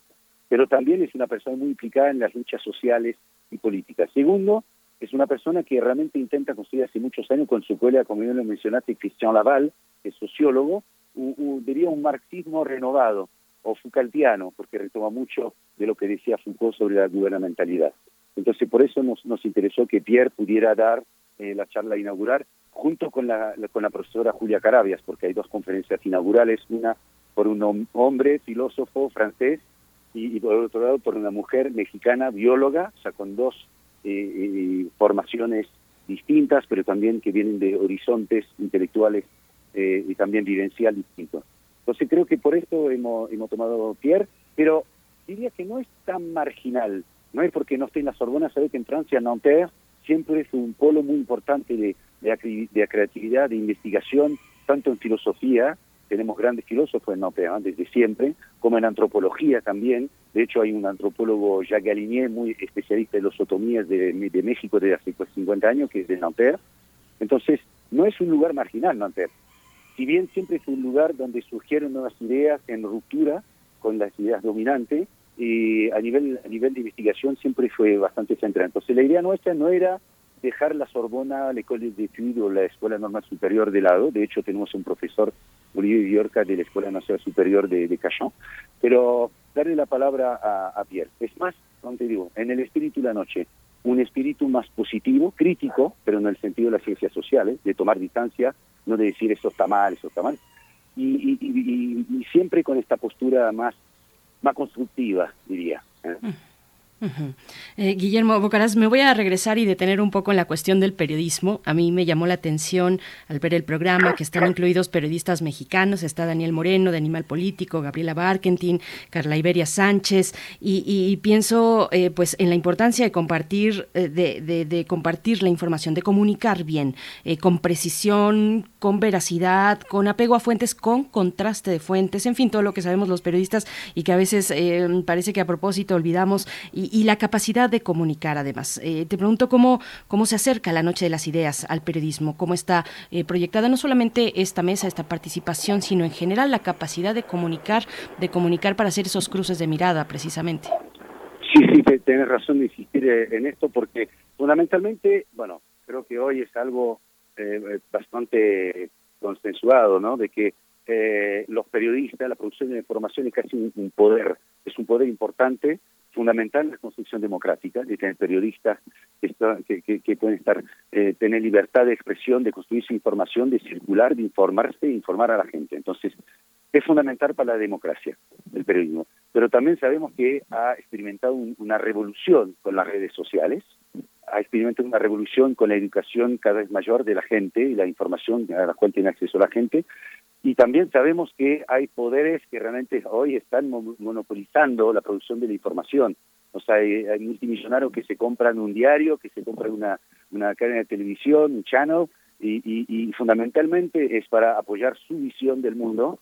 Entonces, dado esto, hay mucho trabajo que se están realizando hace muchísimo tiempo, ¿eh? pero bueno, tomo el ejemplo de Julia Callé, que no solo es la esposa de, de Thomas Piketty, es una economista importante, que ella tiene varios trabajos cómo podemos pensar juntos la producción de la información que no sea una información eh, eh, mon monopolizada por una persona, por un gran grupo económico, y una información realmente que permita pensar la realidad. Entonces, de esto se trata y por eso hay primero una mesa sobre la fábrica de información y segundo contamos por, por, por, segundo, por segunda vez con la presencia de, Carla Iberia Sánchez, que siempre no, nos apoya en esta reflexión sobre qué es producir información hoy en día y cómo lo podemos hacer, hacer en forma común y que nos sirva para algo y que no nos sirva para desinformar a la gente o caer en propuestas totalmente descabelladas que no tienen ningún fundamento y que no llevan a ninguna parte, lo que se llama el populismo periodístico o el populismo epistemológico, no me gusta tanto la palabra populista, pero para que la gente entienda un poco de, qué se trata. Entonces siempre, de nuevo, la idea es pensarlo en forma común y cómo podemos repensar, pero hasta cosas muy prácticas, te digo, ¿eh? Y quién tiene derecho a opinar en una redacción, quién es el propietario de las acciones, quién tiene derecho a voz, diría, eh, con respecto a la producción de la información. Uh -huh. Esta, esta visión de, de, del periodismo ha sido también muy cuestionada en Europa. Lo que antes no, no pasaba era eh, la, la, muestra de cómo los grandes medios tienen grandes negocios, que era algo que tampoco sucedía con esta frecuencia. Este, ahora Serge, eh, Serge Halimi es, es, es coeditor de Le Monde Diplomatique, pero antes escribió con Bourdieu, apoyado por Bourdieu, este Jean de Garde, como toda esta manifestación de la prensa francesa frente a los poderes eh, de la derecha, de los negocios. ¿Cómo observan ustedes esa, es, es, esa parte? El, el, gobierno francés, la Academia Francesa, este, logra ser lo suficientemente autocrítica con sus propios medios? Bueno, creo que en Francia, bueno, bien mencionaste Le Nouveau, de ellos es los nuevos perros guardianes. Sí, de nuevo referencia al, al, libro de Paul Nizan, que se llama Los, los perros guardianes, y, y, y, creo que es eh, Serge Alimi, que claro, que escribió eh, este libro de Nouveau Chengard, Mira, no diría que eh, no hay una aproximación crítica, porque este libro de Serralini fue un bestseller. O sea, realmente eh, millones de personas, o sea, decenas de miles, perdón, de personas lo compraron, lo reeditaron muchas veces. Entonces creo que hay una aproximación muy crítica por parte de la sociología. Cyril Lemieux, también sociólogo de École de hizo un trabajo realmente fantástico de crítica de la manera como funcionan la, las redacciones, los periódicos. También eh, otro otro discípulo de Bourdieu, Patrick Champagne, escribió hace creo que 25 años o 30 un libro que se llama Construir la opinión, construir la opinión pública, y empezando por el mismo Bourdieu que dijo la opinión pública no existe, y haciendo una crítica de las, los vínculos estrechos entre los periodistas y lo que él llamaba el connivence, creo que en, español sería la, connivencia, no sé si existe la palabra, pero, o sea, sí. Entonces, y creo que esto existe desde hace mucho tiempo y que de hecho la gente es cada vez más crítica de lo que la manera como está funcionando el, el campo periodístico. Así que no diría esto, incluso había mucho programa de televisión en Francia que hacía una crítica de la manera como se fabricaba la información. Me acuerdo cuando era joven, eh, había una, un programa que se llama Arrêt sur Image de Schneiderman, que cada semana analizaba la manera como se construía la información, no solamente a nivel narrativo de palabras, pero también de imágenes y de estudiar las imágenes. Por lo tanto, creo que hay movimiento desde hace por lo menos tres décadas muy fuerte de análisis crítico de lo que está pasando en, el ámbito de la información. Y creo que la gente sí, eh, la gente, los investigadores, incluso los políticos, y la convivencia entre periodista y, y, y, la esfera política no solamente es la derecha, ¿eh? Es también la izquierda, o sea, no, no se limita a, gente un poco más conservadora o a grandes empresarios. Creo que la izquierda, el Partido Socialista y otros también, eh, bueno, los, las personas tenían vínculos que eran un poco extraños eh, para con el mundo político. Guillermo Bocaraz, bueno, vamos acercándonos al cierre, pero mm, fíjate que yo estaba en la disyuntiva de eh, que nos, de invitarte a que nos comentes sobre esta dimensión creativa, lúdica, de disfrute, de encontrarnos en el goce de, un conjunto de propuestas artísticas que, acompañan esta edición de la Noche de las Ideas, pero creo que voy a cambiar un poco la dirección porque escuchando el comentario anterior, un poco eh, siendo este un evento de origen o de arraigo francés que quiere compartir hacia afuera, hacia lo global, eh, pues hay un contexto europeo actualmente eh, que hay que tomar de frente, que, eh, que nos que llama a, los europeos y que nos llama al mundo entero a pues a reflexionar precisamente cómo, cómo eh, qué reflexiones compartir en torno a lo que está ocurriendo a, a esta este llamado histórico a tomar una postura también cómo se ve desde este espacio. ¿Te estás, te estás refiriendo a la guerra en Ucrania? Por supuesto, sí. Sí. Mira, eh, la, la Noche de las Ideas fue pensada, primero íbamos a hacerla el 27 de enero, pero por, por COVID tuvimos que postergarlo.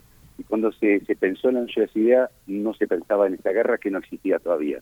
Ahora, obviamente, vamos a tener que cambiar nuestra manera y creo que todos los invitados y las invitadas van a tener que verificar un poquito su manera de aprender los problemas de hoy, eh, justamente porque estamos en un periodo en Europa complicado que pensábamos que ya estaba detrás nuestro bueno, eso nos permite también pensar la historia de otra manera, ¿no? No como una evolución así unilineal hacia el progreso, la paz universal, como decía Kant, sino que sabemos que la guerra, la, barbarie, eh, siempre pueden volver a, nuestro continente y que la democracia, el respeto a los derechos de las mujeres, el respeto a los derechos de los niños y, al ser humano, la dignidad humana, es una lucha permanente, es una construcción permanente como lo es la democracia, una construcción nunca, nunca acabada.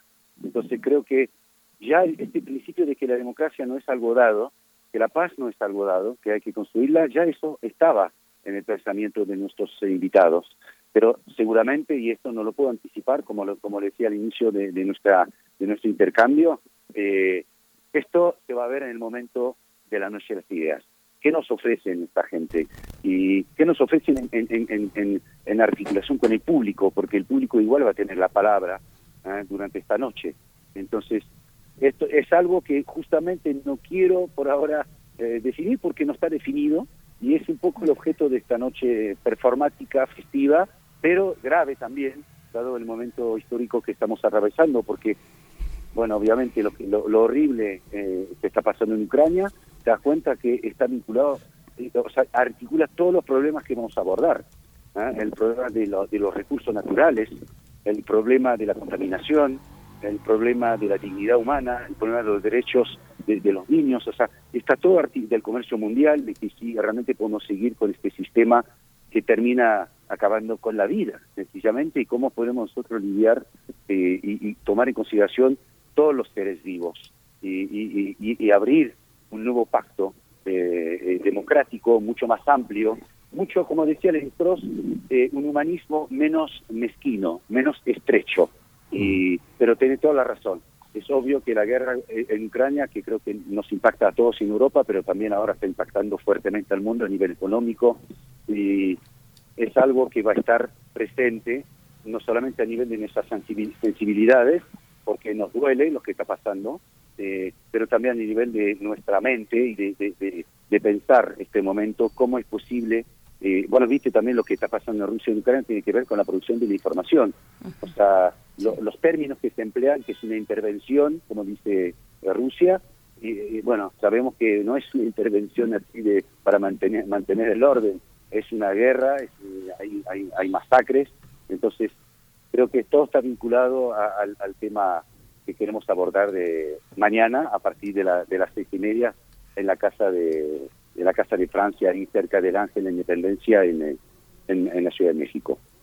Sí, y en realidad, eh, Guillermo, es una, es una, es una probada, digamos, incluyeron el cine, es muy difícil incluir el cine, si la, si la semana del cine francés, una semana, es totalmente insuficiente, pero tenemos, eh, este, hemos visto en México desde los años 50 el cine francés en el IFAL, hemos ido a la biblioteca Paul Rivet, este, los cursos, ha sido, la presencia del IFAL ha sido una de las mejores cosas que ha pasado en el siglo XX en, en México y es una oportunidad a la hora de acercarse, de aprender la lengua, de ver a los artistas, de entrar en esa dimensión. Y bueno, la Casa de Francia, pues ni se diga, es un espacio muy moderno, muy, muy amable para los visitantes, de gran actualidad, las salas de actualidad. Es una, es una probada, eh, eh, se, vale, ¿no? hacer una probada de una cultura. Sí, sí, totalmente. Pero me explica lo que significa probada. Una probada es, ese tantear, tantear, gustar, degustar, la degustación ah. de una cultura. Sí, totalmente, totalmente, pero sobre todo, sobre todo te digo, eh, la idea es reflexionar con nuestros colegas, amigos de México. ¿ah? No es solamente eh, invitar a franceses. Ayer justo a la noche fui a buscar a tres invitados que ya llegaron, un historiador, un filósofo, otro historiador. La idea no es llegar acá y difundir, para tomar, hacer como un paralelo con, eh, con la conquista de América, difundir la buena nueva de la salvación a través del pensamiento francés, sino que realmente es pensar juntos eh, hacer lo que es mi trabajo, de hecho, cooperación, trabajar juntos. Si le va bien a México, le va bien a Francia. Si le va bien a Francia, trabajamos juntos. No podemos imponer un pensamiento y creo que esto que fue uno de los errores, no de todos, pero de algunos representantes de, las de lo que llamaban las luces, fue justamente tener una historia, construir una historia muy eurocentrada, eh, muy teleológica, y también donde de las cuales tanto las mujeres como los esclavos, los negros, estaban excluidos. Entonces no hay que volver a cometer este error. Digo, algunos y digo que incluso algunos cambiaron, porque Voltaire, por ejemplo, que al inicio de su vida podía ser un poco eh, eurocéntrico en su manera de pensar y no veía el papel de las mujeres y de los esclavos, a, lo largo de su vida evolucionó, se transformó y él mismo criticó ¿ah? eh, el, colonialismo, la hegemonía, el imperialismo occidental, la ausencia de la voz de las mujeres y decía, y terminaría sobre esto, eh, decía, cuando creo que es el Cándido, ¿no? Que decía, eh, es a este precio que usted come azúcar en Europa, o sea, al precio del sufrimiento de los esclavos. Entonces yo, para resumir todo esto, diría, retomando justamente para ver que la idea que es usted realmente inscrito eh, en Latinoamérica, en México, en Latinoamérica en general, porque también tenemos intervenciones de antropóloga argentina y de un politólogo chileno, es que, como decía Mercedes Sosa, eh, si alguien piensa que todo está perdido, nosotros le ofrecemos esta noche de las ideas. Bien, pues em, noche de las ideas.mx para más detalles. Una última cuestión, ¿se puede seguir el evento en Facebook? Y no, desafortunadamente no, no se puede, pero ahora te digo una cosa, estamos tan contentos de, poder organizar un evento, un evento de semejante magnitud después de dos años de, hambruna, eh, de presencialidad, que hemos realmente trabajado muy, muy duro para que este evento en presencial sea rico, dinámico y, no hemos tenido realmente la, capacidad por ahora de armarlo en, streaming. Pero las dos conferencias inaugurales la vamos a, traducir, o sea, la, de Dardot la vamos a traducir y va a estar disponible online después. También todos los videos, porque hay como 15 videos que se van a proyectar, muy interesantes de historiador, de antropólogo, antropólogo. Estos videos van a estar disponibles eh, online. Así que la idea es apostar a lo presencial, a que volvamos a juntarnos y a, tejer vínculos eh, sociales nuevos y, pasarla bien. Creo que todos estamos contentos de estar de nuevo liberados afuera y, poder discutir. Y quizás esto también, viste, la ausencia del otro durante estos, estos años y ahora no, nos hizo valorar valorar quizás mucho más el hecho de conversar con alguien. Y si bien estamos en un momento en que parece que todo se polariza, que la gente que no está de acuerdo con uno es su enemigo, retomando un poco esta, esta manera de pensar lo político de Carl Schmitt, creo que hay mucha gente también que está dispuesta a conversar, a escuchar al otro y, a respetar al pensamiento del otro para tomar en conjunto una decisión. Pero una vez que está tomada esa decisión, después de, de, palabreo, de, y durante, durante muchos días, y te digo, me refiero una vez más a la manera de hacer política en muchos pueblos indígenas, que pueden estar días y días conversando para tener una, una postura consensuada, pero sin evitar la controversia, la controversia, las contradicciones, las tensiones, pero no llevando esta contradicción y tensión a un punto en que ya somos eh, eh, irreconciliables. La idea es que estamos acá, y como decía un cómico francés, Jamel Debbouze, él es eh, de origen marroquí, decía, bueno, ahora estamos en Francia, entonces por lo tanto eh, bueno, eh, hay que hacer que la cosa funcione, porque estamos acá. Pues Guillón, Guillón Bocara, muchas gracias por estar con nosotros, eh, agregado universitario de la Embajada de Francia. Te agradecemos muchísimo tu humor, tu voluntad de siempre de reconciliación. Muchas gracias, muchas gracias. A ustedes, a ustedes, a ustedes realmente muchísimas gracias porque no fue una entrevista, fue una conversación. Ya como estamos empezando las ideas y siempre es un placer hablar con periodistas que, tienen esta formación y esta voluntad de, no solamente cortarte cada tres segundos, y, pero que han leído, que aportan además sus ideas, porque yo no tengo la, ¿viste? la, idea sobre la universidad, sino que esto se construye junto. Así que muchísimas gracias de verdad de todo corazón a ustedes. Gracias. Gracias. Hasta el próximo encuentro, Guillermo Bocaraz. Hasta muy pronto. Gracias. Bien, pues vamos, vamos a ir directamente a hablar de química. Ya está listo el doctor Plinio Sosa. El crisol de la química. El etileno y cómo darle la vuelta a la lógica aritmética. Es la propuesta de esta mañana del doctor Plinio Sosa, quien ya se encuentra en la línea y como siempre es un gusto escucharte. Bienvenido a este espacio que también es tuyo, doctor Plinio. Buenos días. Buenos días, Bere, Miguel Ángel. Doctor, buenos días. El etileno es un gas inflamable e incoloro con un ligero olor dulce, ¿no? Es una sustancia compuesta únicamente de hidrógeno y carbono, es decir, se trata de un hidrocarburo. La fórmula del etileno es C2H4, significa que en sus moléculas hay dos carbonos y cuatro hidrógenos. Pero, para un hidrocarburo de dos carbonos, el número máximo de hidrógenos sería 6. Es el caso del etano. El etano es C2H6 y es un hidrocarburo saturado justamente saturado de hidrógenos, tiene el número máximo de hidrógenos posible. Por el contrario, el etileno es un hidrocarburo insaturado, porque tiene menos hidrógenos que el máximo posible. Desde el punto de vista estructural, esos dos hidrógenos faltantes no caben en la molécula porque en vez de un solo enlace entre los dos carbonos, hay dos enlaces.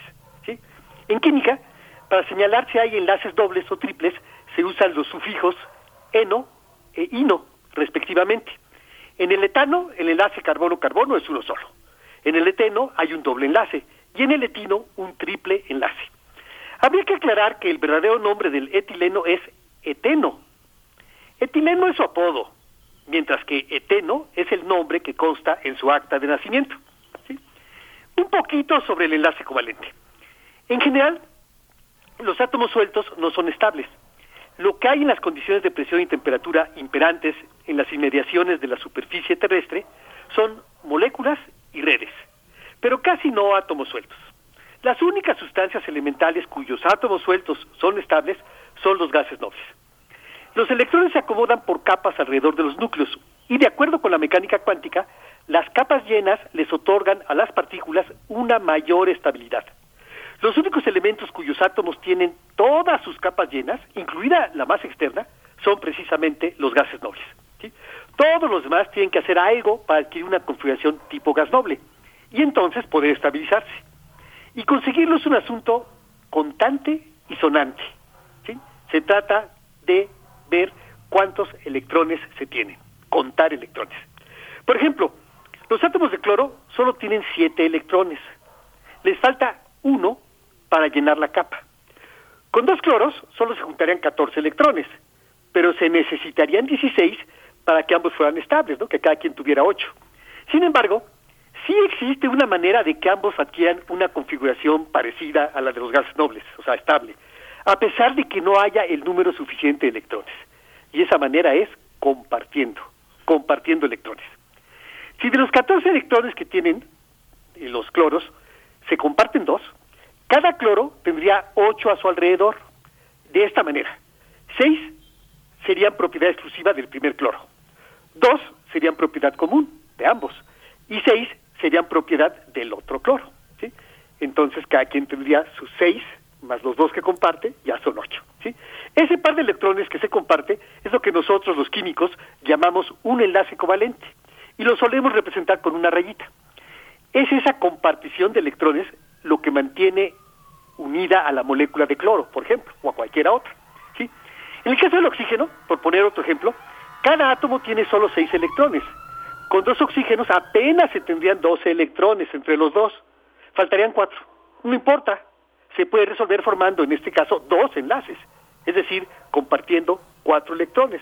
Un doble enlace entre los dos oxígenos. El caso del etileno es similar. El doble enlace carbono-carbono permite que todos los átomos del etileno adquieran una configuración tipo gas noble. Eh, un poquito de historia. El etileno fue descubierto en 1669 por Johann Joachim Becker, quien lo obtuvo calentando etanol con ácido sulfúrico. En algún tiempo se le llamó gas oleificante al etileno. Por eso, hasta ahora, a los alquenos se les sigue llamando olefinas, del gas oleificante, todos los de su grupo se llaman olefinas, que es sinónimo de alquenos. A partir del etileno se puede obtener diversos polímeros, ¿sí? polietileno, poliestireno, policloro de vinilo, el PVC famoso, por lo menos. ¿eh? El polietileno es el plástico más utilizado en el mundo. Más de la mitad de la producción de etileno se destina a la fabricación de polietileno, ¿sí? porque es la materia prima. Este polímero, el polietileno, se utiliza en todo, ¿no? Eh, para fabricar películas delgaditas, de, para, que sirve para envolver, para hacer embalajes, para empaquetar, etcétera. Y también para fabricar bolsas, ¿no? De distintos usos, ¿sí? Transportar mercancía, desechar basura, etcétera, etcétera. Está por todos lados el polietileno y se ha vuelto inclusive un problema ambiental. El etileno, además, es precursor de muchas otras sustancias químicas, de alcoholes, de aldehídos, de alquenos, etcétera, etcétera, etcétera. ¿sí? Eh, derivados del etileno se utilizan como anticongelantes, detergentes, plastificantes, lubricantes y aditivos. Yo decía en una entrega anterior que, parafraseando a este, ¿cómo se llama? Arquímedes, podríamos decir, dame etileno y te daré la sustancia que necesites, ¿no? Última reflexión, ¿sí? que todavía tenemos tiempo. Dice, indiscutiblemente, la formación de un enlace químico es un asunto eléctrico. Electrones y núcleos de distintas partículas se atraen y se acomodan de la mejor manera posible, compartiendo un par de electrones. Sin embargo, el motor para que esto ocurra es la carencia de electrones. Se trata de darle la vuelta a la lógica aritmética y lograr, por ejemplo, que 7 más 7 sumen 16. Bien, pues, doctor Sosa, compartir en la vida y compartir también en la química, darle la vuelta a la aritmética. Gracias, gracias como siempre por estas reflexiones. De nada, nos escuchamos de hoy en ocho. Sí, doctor, muchas gracias. Doctor Plinio Sosa, bueno, eh, también por ahí hay unos comentarios para él en sus redes sociales, él siempre está también pendiente. Les agradecemos, nosotros ya estamos a punto de despedirnos, nos vamos a ir con música, son las 9 con 57 minutos y de nuevo siempre la invitación a encontrarnos el día de mañana y a que permanezcan aquí hoy en Radio UNAM en la programación de esta radiodifusora universitaria y pública. Nos vamos, Miguel Ángel. Ya nos vamos. Eh, ¿qué, ¿qué, música escuchamos? Creo que es lo que estamos escuchando a cargo de Josean Loch, La vida, la vida. Con esto nos despedimos y ya nos vamos. La vida, la vida. Esto fue primer movimiento. El mundo desde la universidad. Quiero tomar el camino largo, no tengo prisa de llegar, porque al final mientras más me cueste, más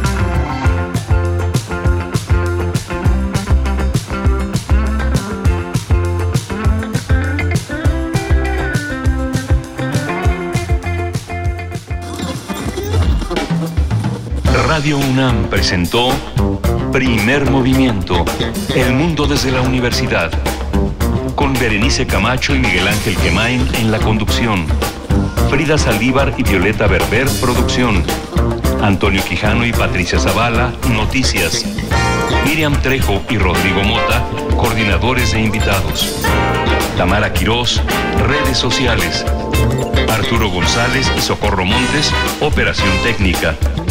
Servicio Social, Lisette Pérez e Iván Chavarría. Locución, Tessa Uribe y Juan Stack. Quédate en sintonía con Radio UNAM. Experiencia sonora.